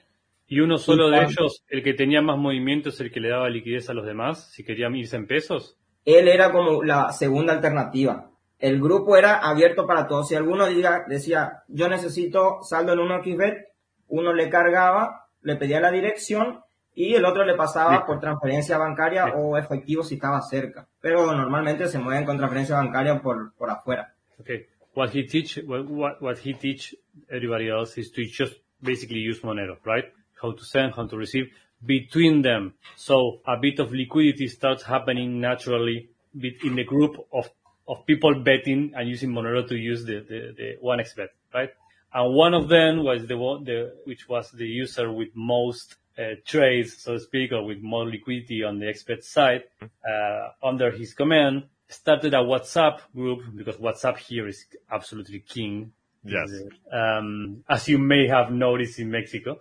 Yes. Uh, uh, started a liquidity group in WhatsApp where everybody, and it's even open, so if, even if you're not part of the original betting group, so to speak, you Mm-hmm. go to Formosa and you can use the, the WhatsApp basically. And uh, he was like the liquidity provider for um, for um, how do you say um, for credits inside the the betting platform. Uh, and on the other side of the trade, you could even do uh, bank transfers. Okay, so so so people are they're they're using Monero to go in and out of this uh, um, Yes. online gambling site, but then they're also on WhatsApp and they're trading Monero for credits to this gambling website. Yes. or back to pesos. Oh, or back to which is fence. So some so some people there are basically like a local Monero, their own little like some It's a, there are, are it's a WhatsApp power local Monero based on trust and Fantastic. probably, I don't know, knives. Bueno, if, eh, if you behave, must misbehave or something. How, how it's many, a small community, so it's how many probably people like. are in this group? How many people are in the uh, the Yeah. WhatsApp group? ¿Cuántos hay en el grupo de WhatsApp? eh, ¿Cuánto tiempo lleva? ¿Cuánto hay? No, ¿cuántos hay Ah, más o menos? ¿Cuántos integrantes en el grupo de WhatsApp? Y yo le hice la pregunta a Omar, se llama nuestro jugador, él tiene 20 años, él el que está, que es más lucio para, para hacer todo eso. No lo prendas más fuego, Omar, por favor. Sí. Eh, 145, 150, más o menos personas hay. Dentro de ese grupo, 150 acá people inside the Wow, that's fantastic. dentro, That's amazing. y es, esas personas ni siquiera tienen Twitter y no saben que existe una comunidad de Monero atrás, ni sus redes son ni Instagram, Those- TikTok, Those people don't even have Twitter and they have no idea what a Monero community sino que es adopción y uso, es adopción y uso lo de ellos. They just learn how to use it and they're using it. Bueno, as a, as a tool out of out of necessity for what they're trying to. achieve. So I, I so is it growing? I imagine it might, it's probably growing because the how the soccer league. I imagine a lot of people are interested in the same thing of being able to kind of gamble locally in soccer, right? Andres, if you want to Bueno. get, I, I want to get his feel Sí. there. This is gonna, Eh, no, no, pregunta si está, si está creciendo, si vos ves que más, más gente se va metiendo dentro de la, sí porque, dentro de la comunidad. sí por el, por- eh, está hablando del grupo de liquidez, ahí donde Sí. se van manejando. Sí, sí, sí, va creciendo. Yo me acuerdo cuando él comenzó eran los muchachos, sí, No, no, no, I, I'm telling Ah, that. Cuando comenzó, Yes, yo me acuerdo growing. que eran 20 Wow. personas, 20 personas, y yo dije, Omar, vos estás re loco, le dije, vos estás re loco. Hace, por favor, hacerle entender que guarde, guarden sus 24 palabras y copien bien y peguen su dirección, que miren, por favor.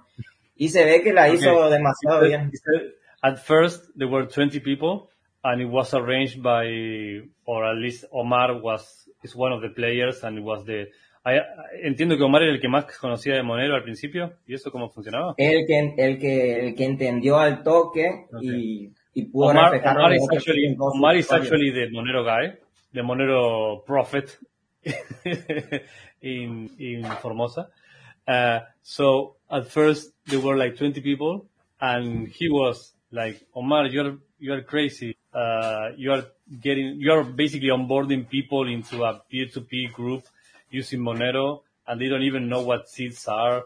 Please instruct them to write everything down very carefully because it's growing fast. I mean, mm-hmm. or at least it was. Y entonces, Bueno, This is Sí. this is fantastic. When when I brought him on, I thought it was just that they they had some, like a soccer jersey thing, and they they wanted to put the Monero logo on it. I didn't realize there was this whole backstory where they're actually using Monero in a very real way. This is a, this is actually pretty amazing. This Yeah, is this is a, wow. I mean, this is more so uh, than like most people, like you know, us in the Monero community even would like you know engage with it. yeah, they they're they're actually they found a use case. A lot of them, like you said, don't even really know like the tech, just working the purposes that they need. the bar is set very low Doug, for financial services. I mean, Después de Ah. todo esto, eh, Sí, después sí, de todo esto, yo hace, hace poco llegamos a la semifinal, quedamos fuera en semifinal y eran partidos ida y de vuelta. Si ustedes buscan las publicaciones anteriores del club, yo venía publicando cómo venía el seguimiento del club y los partidos y todo eso. Y yo dije, after, bueno. After the whole, after the whole thing of the, even after the whole peer-to-peer WhatsApp group, uh, they were playing in the, on the tournament and they went up to semi, semifinals and that was the moment. Ah, eh, sí, perdón. Eh, bueno, yo cuando, yo cuando llegó la semi dije, puedo preparar algo, puedo preparar algo en agradecimiento a, a Cake y a Suseo. ¿Por qué? Porque estos chicos, este chico progresó bastante, este chico no, no era de muchos recursos, sí se sustentaba y le permitió a muchos chicos abrirse y, y yo sé que no es una recomendación apostar y todo eso, pero muchos chicos pudieron abrirse pudieron a, a aprender a manejarse, a, a, tener más plata también. Y bueno, y yo dije, voy a agarrar y voy a mandar a hacer una banderita de Cake Wallet agradeciéndole por la por permitirnos usar esto. Yo yo más adentro yo yo ahorro un 50% en Bitcoin y un 50% en Monero es mi cartera. Y tengo un poco este de chico, este chico es Omar, el que decís que está en una situación complicada y no, eh, eh, estaba, no, era una, un chico de poco eh, recursos, recursos sí, escasos, pero se, se, la, se la iba ingeniando siempre. Y, y hasta entonces su única relación con Cake y con el tema era solamente agradecido por la herramienta, digamos, no es que... Cuando no es que hice la, ¿no?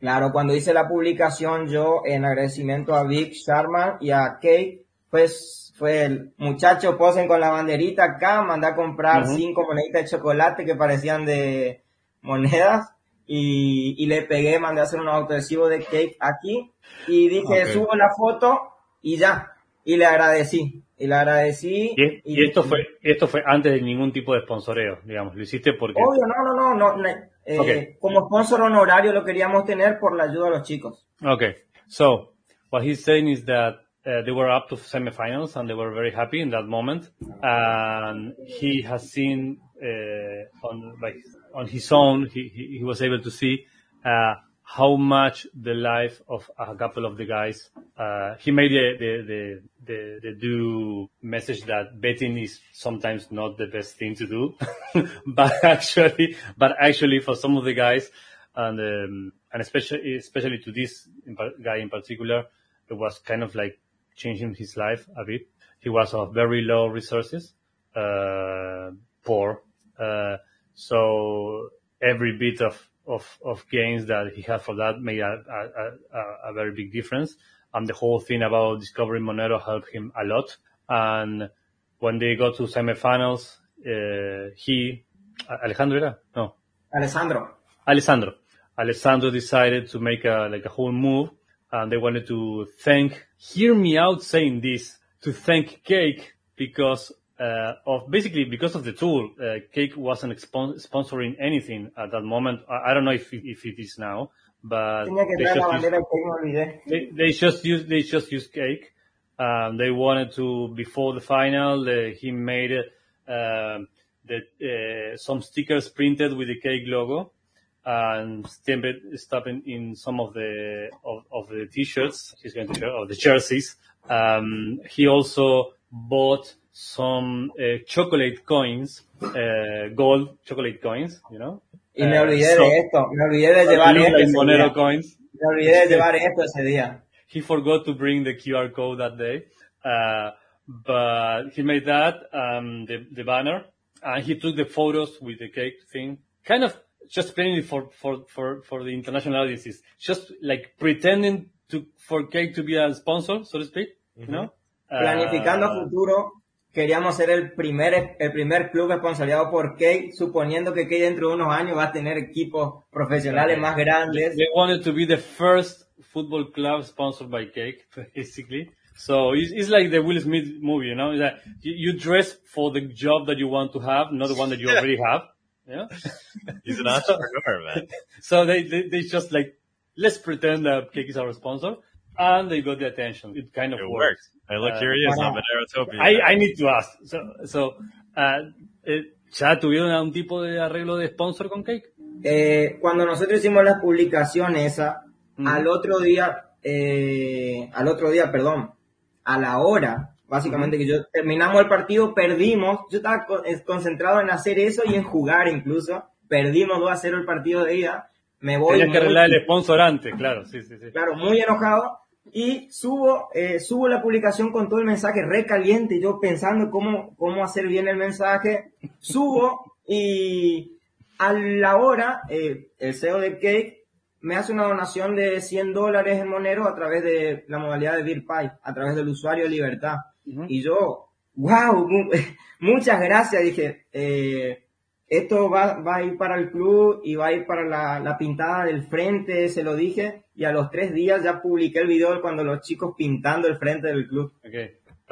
Uh, he, he was, uh, he thought about the whole thing, took the photos and all before the final match, right? Then they played the final match and they lost two, two against zero, right? So he was very pissed off, very angry, and he still needed to make the, the Twitter thread about the whole thing. So borderline crazy, right? After, after losing the final match, he made the whole thing like, fuck. He made the whole thing with the force and all that. And just an hour after, an hour uh, after he published, uh, big to them and make, uh, made a one hundred dollar donation in Monero to using the Beard Pay uh, address in Twitter.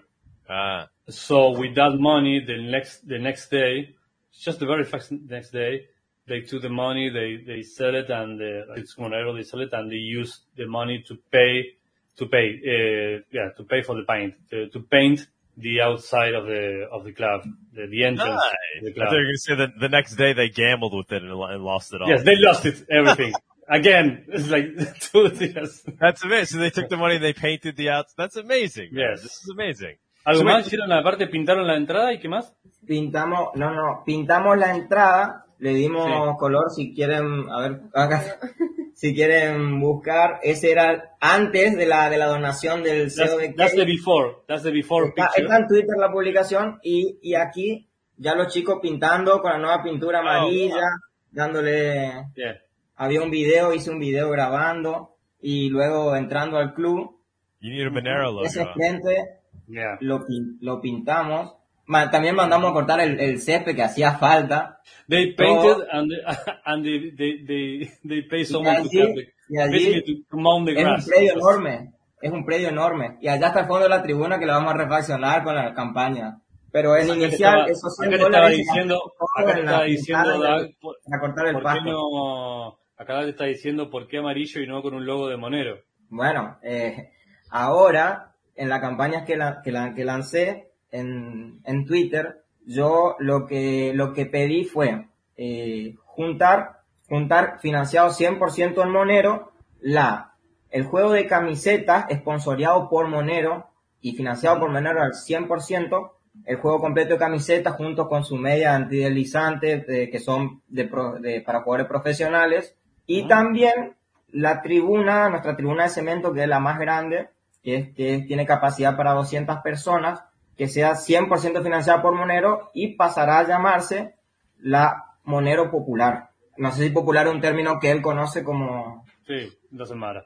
Eh, digo, no importa. Eh, the, um, the next stage that, that they did was to ask for donations to the broad Monero community on Twitter as well. That was the thing that we saw yesterday or the day before. And um, they already got the donations for that. I mean, the- the- ¿ya consiguieron la plata que necesitaban para la tribuna y eso? Eh, bien, eh, si quieres le explico cómo vamos con eso. Ah, okay. No sé. No, blah, blah, blah. Uh, they were asking for money too. Two things: the whole um, jerseys and the the equipment and the socks. The profession they're using like a professional kind of sock that they're using for. El diseño del short es la remera espectacular y la media. They Oh, made a new design, the new design for the jerseys and the and the, and the socks as well. I suppose it's Monero related. Um, the other thing that they were asking was for money to um, to fix basically the, to, to embellish the the, the grades. I'm, I don't know how to say that. Uh, No se dan una idea. the Yo place he where people sit on a, on a on a football field. I don't know. No se, no So- se dan una idea. Yo he... Sí. Wait, wait, wait, para, para, para.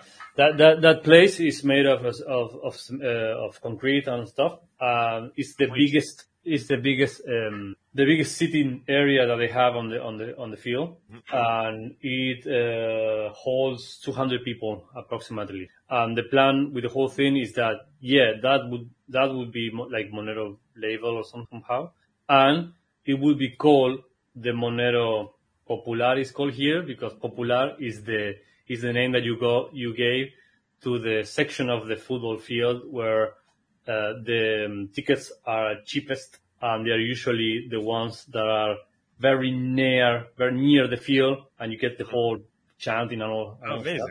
Yeah. So it's like, it's like the, the, the, the premium spot for the for the Uh.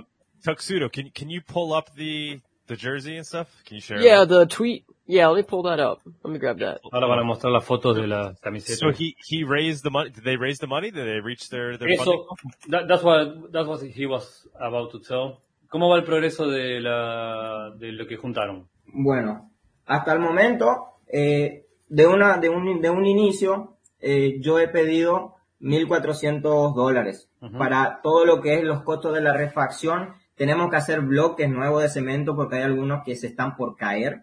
También es hacer el revoque Total amount was a thousand a thousand four hundred dollars for the whole thing because they also have to replace some of the pillars, the concrete pillars of the of the structure because they're Hasta el momento hemos eh, gastado 340 dólares en todo lo que es la, la indumentaria, todo lo que es la remera, el short y el juego de medias. Y déjeme contarle algo que me pasó a- ayer cuando hice el pago. Ahora Fui sí, a la, ahora sí no me, así no me olvido. They already spent 340 uh, USD on the, the jerseys and the equipment and all this for the players. Bien.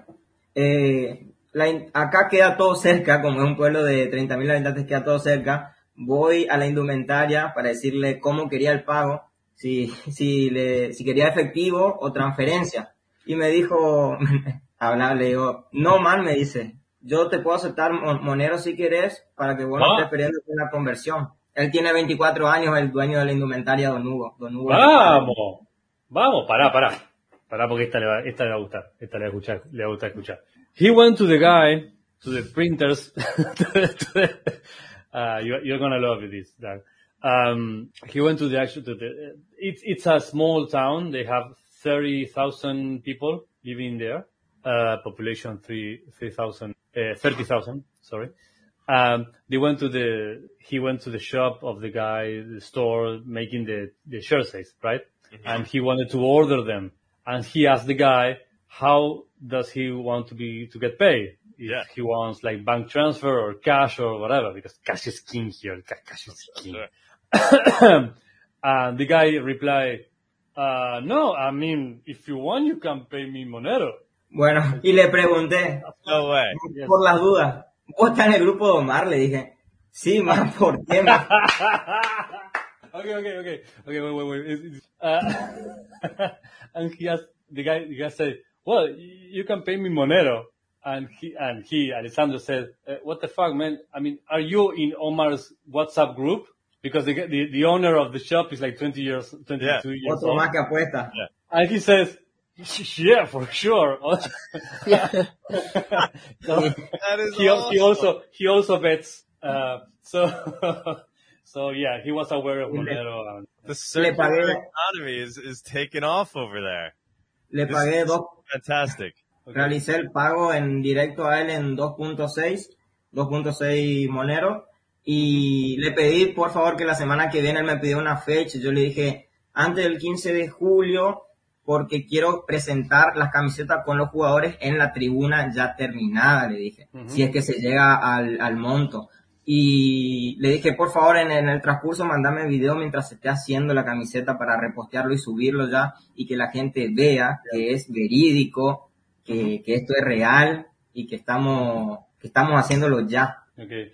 Um, he asked the he asked the guy to have uh, the jerseys ready, the whole suit equipment ready uh, for July 15 because it's the time that he's planning to have the whole the the work done at the stadium done. for the Monero Popular ready. So he wants to have both things ready at the same time, right? And he asked the guy to, to give him, um, I think he said uh, he paid 2.6 Monero for the whole um, t-shirts and order. stuff, uh, the order.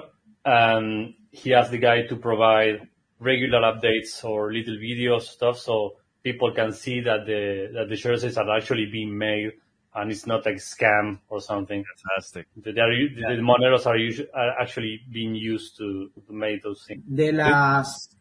Sí, de las, de lo más importante de, por ejemplo, de intercambios, eh, yo quiero destacar la, las donaciones de, por ejemplo, de Trocador de intercambio, eh, de también de Monero Markets, que fueron los que dieron una donación bastante grande con respecto a los demás y que además de su usuario va a ir el logo porque ellos no son solamente usuarios, sino que son o herramientas más importantes dentro del ecosistema de Monero y quiero que sepan que no sé si estarán o lo van a ver que ellos van a ir además de su usuario con el con el logo de- ¿Los dos? de Trocador y. Monero Market. ¿Eh? Los dos van con logo, Trocador y Monero Market. Por ahora Monero Markets y Trocador que son los que donaron y que me escribieron. And he wants to make a, a big shout out to Trocador and also to Monero Market because they not only donated to uh, like a normal amounts to get the name into the, the work, but uh, they also like donated way more money. Uh, so they are gonna get their logos on the on the site as well. No sabía cómo diseñar On the, el- on the, stadium? Yeah, I suppose. ¿Dó- Oh, ¿Dónde van wow. a ir los, los logos? ¿En la parte de atrás la popular? Ustedes, sí, eso quería pasar a explicar. La tribuna, yo no tengo capacidad de edición para visualizar cómo iba a quedar. Eh, la tribuna pintada va a ser eh, fraccionada en naranja, amarillo, naranja, amarillo, naranja, amarillo, y el respaldo y la cabina, como ustedes la ven, será todo naranja. En el respaldo va a estar agradeciendo, va a estar escrito todos los usuarios que donaron, y a los que no me quisieron decir quiénes eran, van a ir usuario anónimo. eh. Esa es buena, esa es buena. sí. Un montón de anónimos. Entonces, ¿es en la pared de atrás de las gradas o en la pared de atrás El de la caseta? respaldo, claro, exactamente. El respaldo de las gradas. Bien. Y en la cabina, en la cabina para agregar, va a ir el logo de Libertad y el logo de Monero. Hay justamente dos sectores de arriba de la cabina para que vaya perfecto ahí de frente. You have you have the sitting the sitting rows, uh, you know, and then you have on the top at the top you have like a little cabin for press, right? So all the grades, all the, the the seats are going to be painted uh, yellow and orange. Yellow and orange, which is the, the colors of the, the colors of the club. Yeah. Yellow violet. But the press cabin is going to be full orange. And on every side of the, on each side of the press cabin, on one side you have to, you're gonna have the Club Libertad um, shield, the, the Yeah. logo of the club, and on the other one you have the Monero logo. Beautiful. And on the back side of the sitting area, you have you have like a big wall at the back of the sitting area. That's the wall where all the donators' names are going to be written in. Those who wanted to provide a name for them, some of them didn't. So for everyone that, that I think this is a great idea. For everyone that didn't want their name on it, they're just going to put anonymous. So you, you will see you will see a lot of anonymous That's fantastic. donators. Eh, para, para, I'm blown, para- I'm blown away by the, by the story and the amount of effort he's put in here and, and the actual progress he's made with it. It's amazing. And the circular economy they have going on on that. That is, that is really awesome. Yeah. para ahora, I- I eh, just- en esto- sí, Dame, dame un segundito. Um, Dax, the thing that happens here is that really about 50% of the economy is the black market, so to speak. It's, it's either cash based or now you have lots and lots of people, it's not as anonymous as cash, but lots of people doing just fintech kind of money like it was, uh, uh, they are not bank transfers. You have like the like the equivalent of eBay or something like that. Here you have it's like an Alipay or or something like that, right? So you have balances of pesos in there, so people just do peer to peer for stuff, or they pay to each other all the time without making any invoice or without like doing taxes for that. Mm-hmm. For now, at least it works. right? Because nobody I goes mean, because to it's jail. safer, right? Like it's it's more of a safe haven compared to the local currency. and, and and taking taking into account that also the, the biggest bill that we have here is two is is a, well, I think now we have a two thousand pesos. I haven't seen Tengo una mala noticia. What So somebody's asking how much funding does the football team need to enter the full pro league? Is that even like a poss- I have no idea how that works. Is that even Tengo una mala noticia todavía. Eh, en esto, después de pagar las, el juego de camisetas, ¿sí? Digo, Uh, no, no, manca un segundo. Um, they have a, eh, perdón. Ah. Se mezclaron los casos. Tiene una pregunta que querían saber eso, querían saber eh, cuánto, cuántos fondos necesita el equipo para entrar a la liga profesional.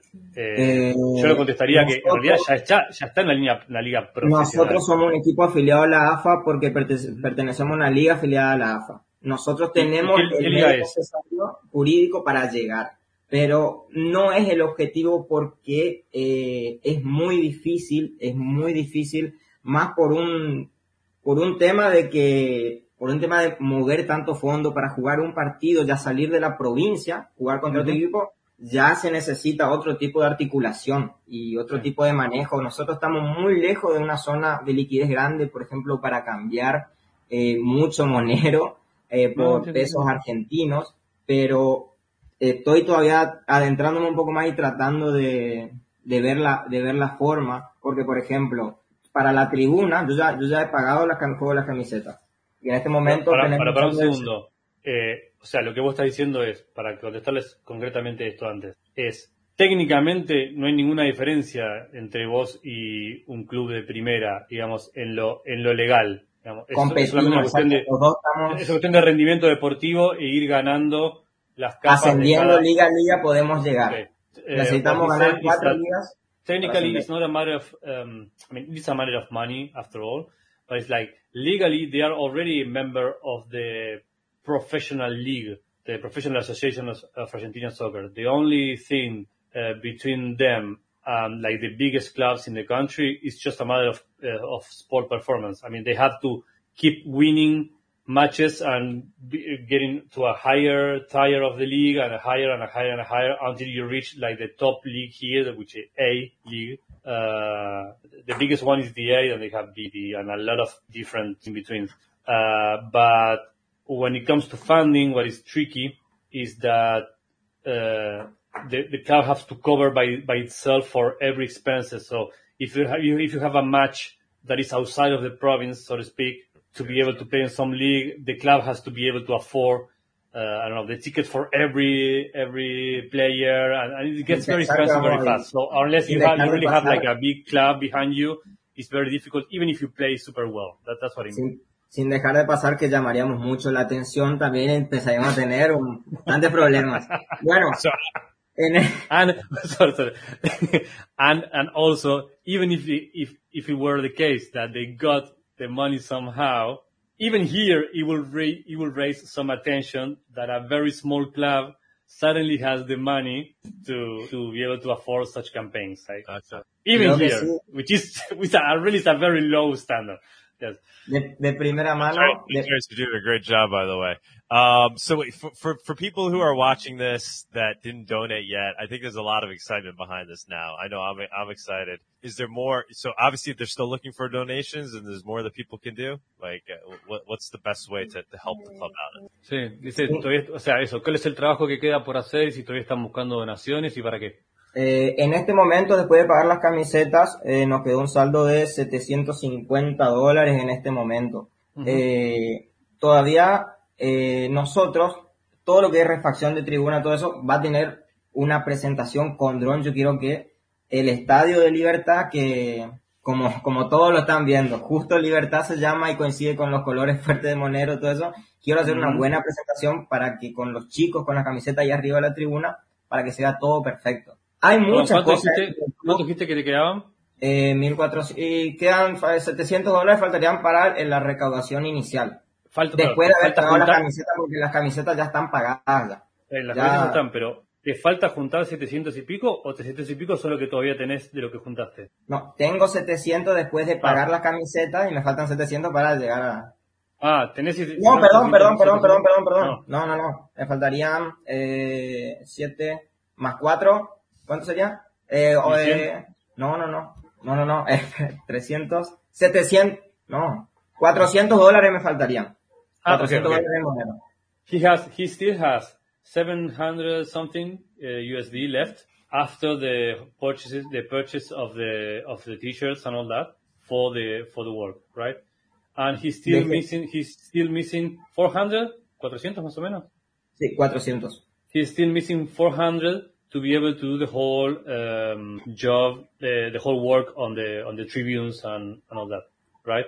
Hay, So that- hay más. That's what is still missing. And he wants to make a big presentation when it's ready next month uh, with a drone footage and all that because he finds it very um, interesting or noteworthy that the club is called Liber- it's called Freedom, it's called Libertad, and he's, he has um, he has uh, the club has the colors of orange and all that already.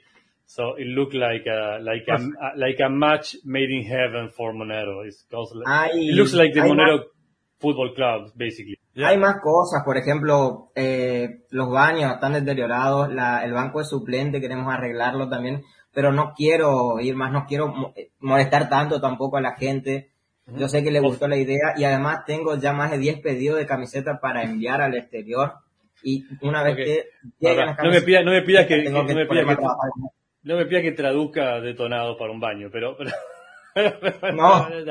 Este, um, he said like, of course, there's always something ex- more to do, to do uh, at the place. For example, he said that the bathrooms are not in the best conditions possible, so to Hmm. speak. Uh, but he doesn't want to ask for more, uh, even, even more, be, uh, how, to say that? Yeah, even, even, even, um, especially before start delivering stuff, you know? Okay. Okay. So people see that they are for real.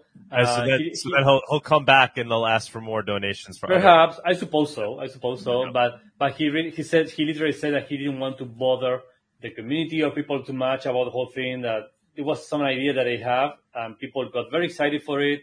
And he can see, but he also has like work to do for his own personal life. Yeah. so and they already have, um, I think he says like ten orders for jerseys from abroad that they want their own Yeah. t-shirts. Uh, so they had to look into how to do that and ship ship abroad. Yeah. I want to order one of those. A lot of stuff going on on the on the few uh, very few days. So. Yeah. All right. So he he's gonna have to come in and check check in with us from time to time. Mhm. Uh, tell him that. Tell Alejandro, you Sí. have to come back on. Alessandro, Alessandro Sí. dice que, que, que vos tenés que que vos tenés que, eh, que Aprender el inglés sí- por empezar. sí, sí, sí, también. No, no, que, que no pierdas el rastro, que le sigas eh, comentando de vez en cuando, apareciendo en el programa y contando cómo va con el progreso con el, con el club y todo eso, que no, que no pierdas el Yo voy- contacto, básicamente. Yo voy a ir publicando apenas bajen las piedras, voy a estar ahí grabando el video, le quiero subir todo bajo el hilo, no quiero perder nada, que se pierda el rastro de nada. Es más, ya estoy pensando, lo- mi, mi problema grande es el tema de las camisetas, enviar al exterior, estoy todavía no tengo que hablar con la del correo, cómo tengo que hacer y todo eso. Se- Es literalmente una patada en las pelotas, sí. viene un amigo de corriente a eso, sí. ayudarme para el día de la presentación. Okay. He still, ha- you won't believe it, but Oh, yeah. it's very, it's very cumbersome and difficult to send. It, it's very difficult to get things into, into the country. I mean, to import stuff or to buy stuff from abroad. They make it very, very hard, hard and very expensive. But it's also very difficult to, to send stuff abroad. So he's, he's, he's making the, the, the, the arrangements to, with the, with the, with the postman and all that. How, how, how can we send t-shirts to some other countries, basically? I'm telling you, this is going to be very expensive. I mean, it's probably, it's probably the same price for the, for the shipping than for the, for the t-shirt. Yeah. Something like yeah, that. Yeah, yeah. Maybe, maybe you can No. have them. Maybe you could have them printed somewhere else outside of the country. And sh- I don't know. I don't know. Probably, yeah. Um, this is fantastic. I mean, you hear like you've heard with other cryptos, obviously with Bitcoin. I remember with Doge was one of the first when they tried to like sponsor a NASCAR. I don't know if you remember that, like way back, Yeah. way back in the day, and it, and it was pretty cool. But yeah, but it, it didn't come out of organic movement where like somebody in NASCAR was Mm-hmm. using Doge. It was the Doge community just trying to kind of pull a, a scheme where they would get their name out using NASCAR. What's Mhm. beautiful about the story is it's, it naturally, uh, evolved out of, you know, Alejandro's organic interest in Monero because of a use case, because they were mm-hmm. trying to, whatever, gamble online and, and, you know, they, they got to know Monero through that and through their own, uh, because of that, they came to the Monero community saying, Hey, maybe you guys want to donate. So like it came in the opposite direction. It wasn't the Monero Yeah. community looking for It wasn't top down. Yes. yeah, looking for a cheesy way to get the name out by like just associating themselves with things. It was these people trying to that found their way to Monero now saying, "Hey, let's let's get the word out on Monero." This is awesome. This is like really Yeah, and and it's I Un mean, anuncio más. just dame un un segundo. Um, it it's kind of funny to me because of course I am from Argentina, uh, but the other thing that the other instance that I that I know that is kind of similar, not not not the same, but is the whole. I think I think it's the Bedford Club, the one. Uh, oh the Bitcoin. Uh, yeah, the Bitcoin. ah, how's the name of the guy? Ah, I don't Uh, know now. yeah. the- oh my God, Peter Peter McCormick. Peter McCormack, yes. Yeah. Yeah, that actually bought like a small soccer team in England, and I'm sure the the, the, the little the, the, city of the town is super lovely and very British and all that, full of pubs and everything. And and if you know, but you have to know Formosa, but even Argentina in general, it's totally not like that. Uh, and but it's the same, but I suppose it's the same comparison that you can make between going to a Bitcoin conference right now uh, nowadays, or I, I went to La BitConf and it's super like super. It's not new by any means. It's one of the oldest Latin American Bitcoin conference and all that. And you and it's basically nowadays it's a very commercial centric conference, right? Right. And you can see that everybody's just like fintech and doing stuff like that. And you Yeah, go to and- Monero, you go to Monerotopia, and Monerotopia is the Libertad Club of the Bitcoin clubs. It kind of it has nothing to do. It's a, it's a different thing. Yeah. It's just regular people doing regular stuff, enjoying. But Um, organic too. Organic And too. it's like super organic. I mean, we already Peter discussed McCormick's it. thing. I, I, I don't think the soccer club was like already like actively No, no, using not at all. No, Bitcoin it, for a use it probably just was cheap, cheap for his like Right. Bitcoin wallet. Uh, but I already told you, Argentina is a breeding ground for stuff like money, right? Dos But cositas quería agregar, eh, sí, Eh, que vamos a estar sorteando entre los donadores y entre los usuarios que interactúen sorte eh, camiseta libertad y se la vamos a enviar. Una vez que yo termine de, de la presentación y todo eso del envío de la camiseta voy a sortear camisetas personalizadas. Van a llevar frases también eh, respectivas sobre Monero las que son personalizadas. Y segundo que volviendo al tema de la para de cómo a enviar las pasar a- pesos. peso mundial, ¿cómo? el envío a, cualquier país, Ah, sí, a todo el mundo, a todo el mundo. entre los que entre los que donaron o lo- los, que donaron, los que donan. Entre los que donaron esto, va a haber un donaron. sorteo, entre los que donaron va a haber un sorteo de camiseta y entre los que interactuaron también otro. Ok, ¿y sabes cuántas? Eh, y tengo pensado entre menos. 5 a 10 camisetas sortear. Okay. He's going to make a, like a contest. I mean, a contest, like a raffle for free. Uh, he's going to, he's going to be giving away t-shirts of the club to those who donated or, or donate in the future to this initiative, uh, that is, is currently going on. And also he has like two sets of raffles, one between the, the donors and one between people that just interacted with them on Twitter on the thread about the, the thing. So you have si no lo puedo chances. enviar desde acá, lo hago desde Paraguay que me queda 100 kilómetros acá y paso la frontera y lo hago. Estoy seguro que es más fácil. Estoy seguro que es más fácil. Entonces, I think he said in the beginning, but but where is this in Argentina? Is this like outside of Buenos Aires? Like where where is this happening? Argentina is very big.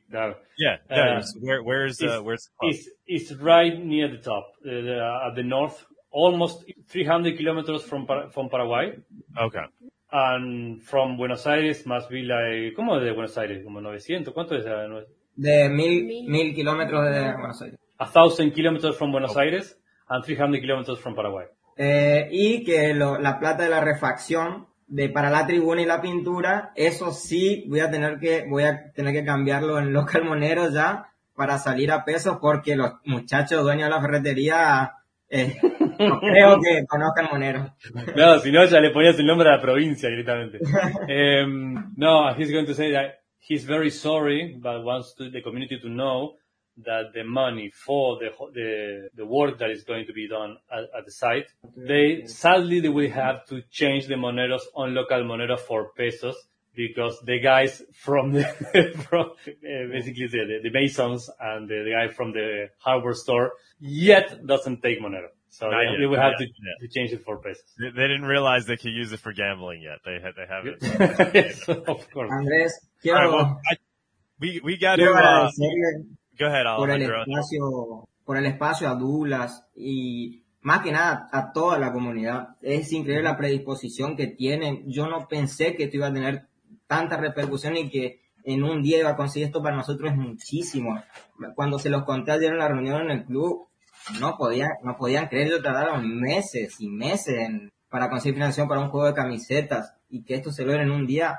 Esta gente lo valora demas- demasiado, lo valora. Nadie, nadie profeta en su tierra. Sí. Y aparte viste con la moneda más buena onda del condado. Eh, a veces las cosas son así y se dan. Um, he wants to he wants to thank you, Douglas, personally for the space and the visibility that you are giving the course. project and the club. And also the same goes to the uh, community as a whole, uh, the way that they interact and the, the exposition that they gave to the whole club and all that. He had no idea. He, he, he really didn't have any idea how big it could be or how fast the community was going to respond. Uh, and he's still amazed. And all the guys he told that, that the guys at the team spent months trying to raise money to change the shirts, and, and they couldn't. Um, uh, to be able to just ask for it and get it done in 24 hours, basically, uh, they were all, they still can't believe it. I mean, uh, that, was literally his words. And they were, they're very, very grateful to be able to, to, to have found the Monero community. Awesome. Yeah. Alejandro, man. Uh, thank you, man. Uh, thanks for coming on and thanks for, for being a, a genuine Monero user. This is just so exciting to, to witness. Um, please, please come on again. Give us updates for people watching. Follow, follow him on Twitter. It's Libertad unders, underscore CA Cal. Uh, I'm sure he'll be continuing to give us updates on, you know, on the soccer league and the th- different things they're doing to improve it. Uh, but I think we, we, we got to move on at this point because we're over our two, two hours and 40 minutes. Uh, but we'll, we'll continue to check in. You can, Wow. you can come on anytime, anytime with updates. Please do. Antes de So cerrar, great. antes de Yeah, cerrar, thank you guys. Thank you. This is Última awesome. cosa, última cosa, Alessandro, porque ya hace tres Sí. horas que están hablando, están tratando de cerrar. No saben que hay dos argentinos hablando sin parar. Dale. And we- tengo una donación entrante que he completado. He completado The y very hasta last thing. un poco The más very-. Estoy recibiendo una donación muy grande. En total, ahí terminé de sincronizar la wallet Ahora, de, de seis moneros. Wow. Ya hemos superado incluso los 1400, así que van a ver muchas más cosas ampliadas en el club ahora. it's official. They just live. They just re- a six Monero donation. Just recently, is syncing the wallet and just saw. Amazing. So, Congratulations. so Alejandro. forget about everything that we already said because the amount is raised already. Uh, they're going to start work right. That's fantastic. Congratulations. Congratulations. Increíble. Was it, was it anonymous or you don't know yet, right? Well, uh, we'll see if ¿Sabes somebody, quién fue? No. was it an anonymous donation? Eh, Anónimo. no he visto, todavía no me han etiquetado todavía en el Twitter para saber con el hash de la transacción de quién fue. Ah, he Estoy said esperando. he still doesn't know because it actually really just appeared on the wallet. So maybe maybe someone will will tweet out the the transaction ID to to claim it, but it was just just now now now live. And Fantastic. I bet uh, I bet that is that is thanks thanks to your program, Doug. So we, basically, you, sh- you just run a fundraiser live for a very obscure Argentinian football club on a That- on that a was- northern province. That was the goal, man. That was 100% the goal. Uh, trying to bring attention to anybody that's working on any Monero related project, especially in a way like the, the amount of energy, effort he's putting into it and making like real progress with it. He's not just talking. about it. This is Están insane. dormidos, era el balance total. Eh, son 300 dólares lo que recibí. Estaba tan colgado ya con el balance. 300 recibí, 300. 300 dólares. 300 dólares. 300 dólares. No, pero ¿cuántos moneros? Eh, en total, eh, No, los que recibiste recién. Eh, 2.5. 2.5 moneros he got, just got. Okay. 2.5. 2.5. Still, 2.5. still ex- extre- extremely Vale. Para nosotros It's still a lot. It's still a lot. todo un Okay. montón. Exactly todo zero, mucho. zero Only- transaction fees. It's only a few, a few moneros, uh, a few money left, Well, but he will Well, probably get it. Andreas, I know we've we've kind of mentioned it multiple times, right? This idea of potentially Monerotopia down in uh, Buenos Aires in Argentina. I don't know. I, f- I feel like the the world is the universe is telling me in so many different ways that we got we got to do it down there. Uh, we'll, we'll have, see, we'll have the see. soccer club participating. Uh, It's, next it's week, far away. I know it's far away, but yeah. We, we have It somebody else that uh, was posting on Twitter that they're accepting Monero and Bitcoin at their their market in Argentina, where they're selling. Uh, looks like they're selling groceries and stuff. He's yeah, I don't know. I don't know if they are related because it's the same province. So perhaps Oh, I'm, it's the same I'm. I'm almost sure. I'm almost sure this they are part of the same WhatsApp group. That's fantastic. Andrés, ¿de qué parte Maybe we'll sos? do Monerotopia ¿De- de qué over there. provincia sos? Para- wait, what? I was saying maybe we'll do Monerotopia over there in the in, in the province. Uh, we could do it in the soccer store over there. All right. All right, guys, we're gonna we're gonna close it out just because we, we we all have to move on with our day here. We still have to Mhm. uh, run, run the news segment. Okay. Thank you so much, Alejandro. Thank you, man. Good good luck with everything. Keep keep in touch. Andreas, amazing job. Thanks for jumping up here and things. Muchas gracias, Andrés. Te Gracias. re agradezco, amigo. Nos salvaste. Gracias, Ale. Dice gracias a vos, No. Alessandro, por aparecer y por contarlos a todos por el del club y todo. Gracias. Adios. All right. Wow. That's really, really awesome. That is so cool. Yeah. Um, very exciting.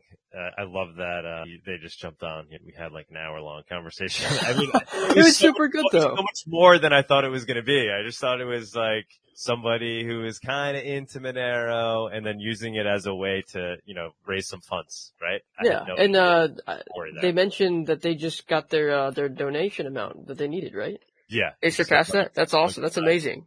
All right. Uh, do you want to quickly, we'll run the news and we'll close it out. I gotta, I gotta make moves over here. Uh, my daughter's waiting for me. Let's, uh, run Yep. the news section, right? And Let's that's do that. And now for our weekly news segment. Hey guys, and welcome to the news section. Hope you had a good week. Today we have a lot of interesting articles, so let's dive in. The first thing that I want to mention is Monero is used by criminals. We hear this a lot, and um, people just hear Monero is used by criminals, and then they say, "Oh, I don't want to be associated with it," as if when you decide to use Monero, then all the criminals um, have your location now, and they can see where you are and then you're identified with the criminals. Perhaps they don't know, but Mon- that, that Monero is private, and um, yeah, nobody knows that you even have Monero, so you're not uh, associated with the criminals. And if the criminals use it, that means that it's safe enough for everybody against any kind of censorship, right? Because that's what we want. We want ultimately, we want freedom, tools of freedom that cannot be censored. And uh, this person, Luke Profits, made a point that you know what else is used by criminals? Lawnmowers um, this phone, the telephone, shoes, uh, cars, coffee, like criminals use this stuff too. And you can use those shoes to walk and do a criminal activity, or you can use those shoes to walk on a treadmill or go to work or do something benevolent, right? So, uh, it is such a line, it, it is, you know, such an antiquated line and people shouldn't use it anymore as an attack vector on, on, on Monero. And that was my, um, text message. It's, uh, loud and annoying and maybe didn't hear it, but if you did, that's what it was. Uh, anyway, so um, next thing that I want to get into is uh, BlackRock and Bitcoin because this is a huge thing. We're not going to get into a lot of detail, but I want to at least mention it. So the sponsor will, being uh, BlackRock, uses discretion to determine which network should be considered the appropriate network. There's no guarantee that the sponsor will choose a digital asset that is ultimately the most valuable fork. And uh, we have uh, Chris Black, and here's what he wrote. Medium-term attack vector. US government will hard fork Bitcoin to a proof of stake chain. They call it Bitcoin, right? Validators will be a white, will be whitelisted if they meet certain regulatory requirements. Of course. 21 million cap will be removed. This is what he thinks. All on, all on and off ramps for Bitcoin proof of work chain will be nuked and replaced with all on and off ramps for a fake Bitcoin POS chain, proof of stake chain. Uh, you'll get 25% uh, redemption rate on the POS chain for each Bitcoin from the non-government POW proof of work chain that is sell to the government one proof of work Bitcoin. You get uh, 0.25 POS fake Bitcoin, right? To make it in, to incentivize you to, to use it. So, uh, real proof of work, uh, not to use it, but to change into that. Um, real proof of work Bitcoins will still exist. It will just be harder to on and off ramp and would face massive propaganda warfare. So this scenario doesn't mean that Bitcoin has failed. It just means that it will be up against the final boss the outcome unknown, which is very interesting. There's a lot of attacks that could be uh, made on Bitcoin in the future. And I'm curious in the direction in which it's going to go. This is not the only problem. It has other problems as well, such as the fees, right? When um, going to have all the 21 million uh, coins you know, what's going to happen after that? What will the miners do? So there's a lot of questions in mind when it comes to Bitcoin. And, um, yeah, so just wanted to quickly, quickly mention this and maybe a Doug or if anybody wants to hop on the show and discuss this in more detail on Twitter, uh, please do. Uh, Cake Wallet. So if you're worried about the fees, if you, sh- and you shouldn't be worried about the fees because whenever I use Monero, the fees are 0.000.1 you know, this is absolutely nothing every single time you use Monero. The fees are very, very low. And the more Monero is used, right, the higher the usage, the lower the fees. This is how the mechanism, the system works. Um, but uh, just wanted to mention that Cake Wallet has discounts when buying gift cards. So if the person that you want to transact with does not accept Monero directly, um, you can buy a gift card through Cake Wallet, wallet with your Monero, and you can use it at Adidas and a lot of uh, different stores. So make sure that you uh, look into it and check it out and use it. It's a very good um, feature. Now let's get into CBDC, uh, CBDCs because I have a couple of CBDC articles. So um, for the people watching on Twitter, I'm showing an image uh, from Wall Street Silver. It says CBDC will give them control over every aspect of your life. And there's a picture of uh, the US dollar, a stack of US $100 bills, and, it, and there's an on and off switch on it. Uh, what does that mean? That means that your uh, privacy will have an on/off switch because they can just see where you use your money at any point just by turning off your privacy that, that they promise you to have, right? And uh, they can also say, oh, you can use it in that country. So off, can use your dollars. Oh, you can purchase that. You bought too much meat for this week, so off, uh, which is essentially communism. I mean, we had that thing during com- communism in Eastern Europe, and that's where I'm from. And um, I haven't been through it, but my, my parents have, and they told me about it read books on it and documentaries and stuff like that. And it's not, it's fun and there's still repercussions that we have in, in uh, the country. So, um, yeah, not fun. We've had this before, not digitally, but digital version is, is coming. Now let's get into CBDC. And, uh, so this is a very interesting project that I can't wait to talk about when it does become available to us as well. But the CBDC Human Rights Tracker revealed at Oslo Freedom Forum. Behind this project is uh, Alex Gladstein, and uh, the first phase of the HRF CBDC tracker is now live. So what is this thing? Essentially what it is, it's a tool in which you can track the development of CBDCs and whether um, they align with um, human rights or whether they infringe with human rights. So you can check authoritarian countries and what they're doing and how they develop the CBDC. So it's a pro-Bitcoin nonprofit. Um, yeah, it will flag potential civil liberty concerns as more countries are expected to develop CBDC technology. Very interesting, and I can't wait to actually uh, show it on the news when it does uh, come become available for us as well. Now, um, as more countries are expected to develop CBDC technology, so that means that CBDC is coming, and I do feel that it is coming. But I like how, especially the US likes to use the line, and other countries as well. I think UK and other ones that, uh, oh, we're just doing research, but we don't know whether CBDC is going to happen. Well, it is going to happen, and we already have CBDCs.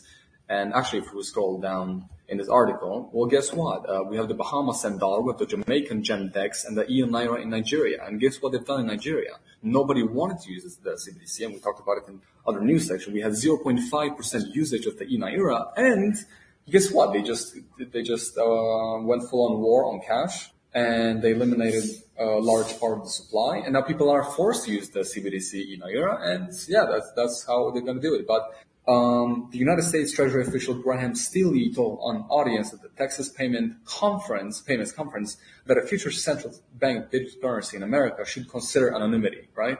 Uh, privacy should be considered in potential retail CBDC. But he said it is important that we consider that the extent to which privacy and anonymity might be preserved and explore the technologies and methods available, including privacy enhancing technologies, to enable such protections in the design of any potential retail CBDC. Um, but he also wants to minimize illegal transaction, transactions at the same time. So what does it mean? Again, we're going back to the, to the image with the on and off switch. You're not going to have full on privacy and anonymity because if you do, there's this, you can't minimize illegal transactions because they, you don't even know that they're occurring in the first place, right? Because you can't even see the transactions. So minimizing would mean that you actually don't have any privacy at all, right? It's like you're in your house. Oh, but we can make your walls. You know, imagine if it's just windows, right? And you have curtains, but we can just take off the curtains at any point that we want, just to check on you to make sure that you're not doing anything or stuff like that.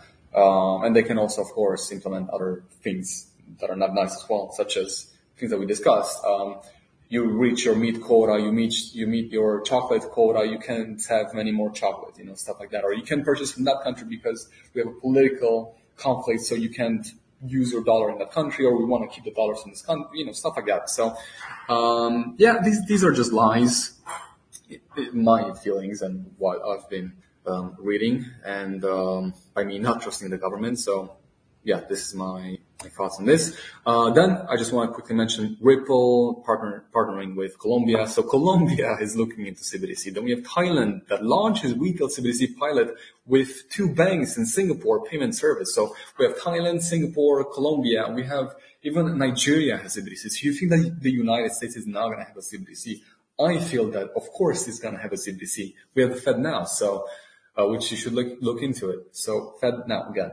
Um, yeah, but the CBDCs are coming, and if people are telling you that they're not, well, yes, they are because they want to have control of you. Now, if you want to get outside of the CBDC uh, phenomenon, if you are looking for something else, uh, we have Monero, and I want to mention a couple things. The first thing is Rhea, and I think this, this is how you say it. It's an anonymous store relay crowdfunding with Monero. So, if we look on on the website, so it's R E I ya.io for the people watching on Twitter, uh, people that don't uh, watch this show visually. Um, so they have raised 1.3 Monero so far, and I'm curious to see by next time how much they're going to raise. But what it is, So Araya provides an easy way for anyone to support the Tor network by donating Monero to independent relay operators, right? So millions of people use Tor every day, uh, but which is free, but running a relay is not. So you can choose to donate uh, to all, sorry, relay operators that want to receive donations based on how much they contribute to the network. So very interesting.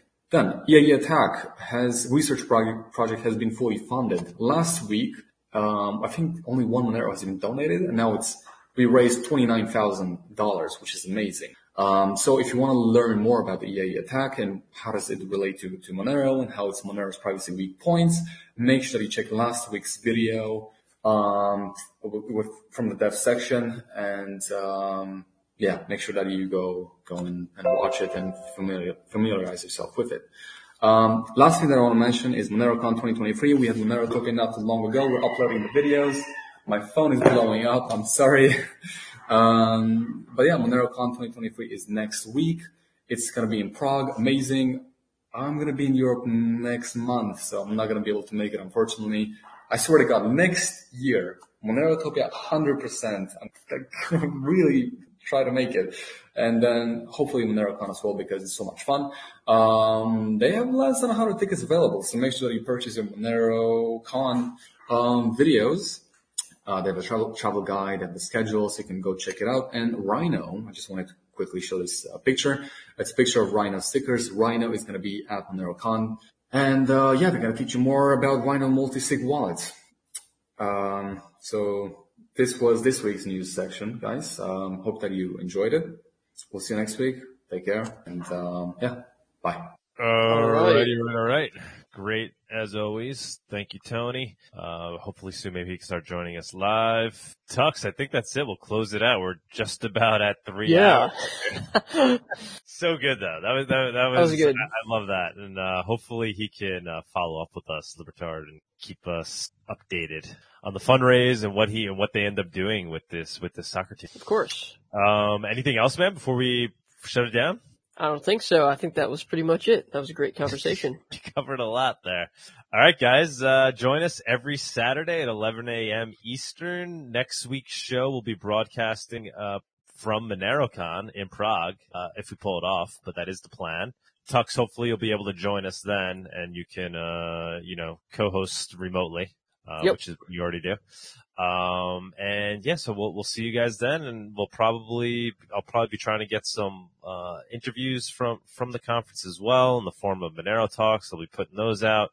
Oh, uh, Monero Node. We're gonna, we were gonna have them on a Monerotopia, but instead I'm gonna do a full Monero talk episode on the Monero Node project. I'm looking to record that this week, uh, Tuesday before we head out for MoneroCon and, uh, we'll have Abdullah, uh, will be uh, on that, and um, I think Arctic ArticMine is going to join us. He actually uh, was contributing to the no, uh, Monero node project, helping Abdullah with uh, specking out the node. So he's going to be giving us his input and take, and um, we'll just be going over over the details of the project. So that that should be cool.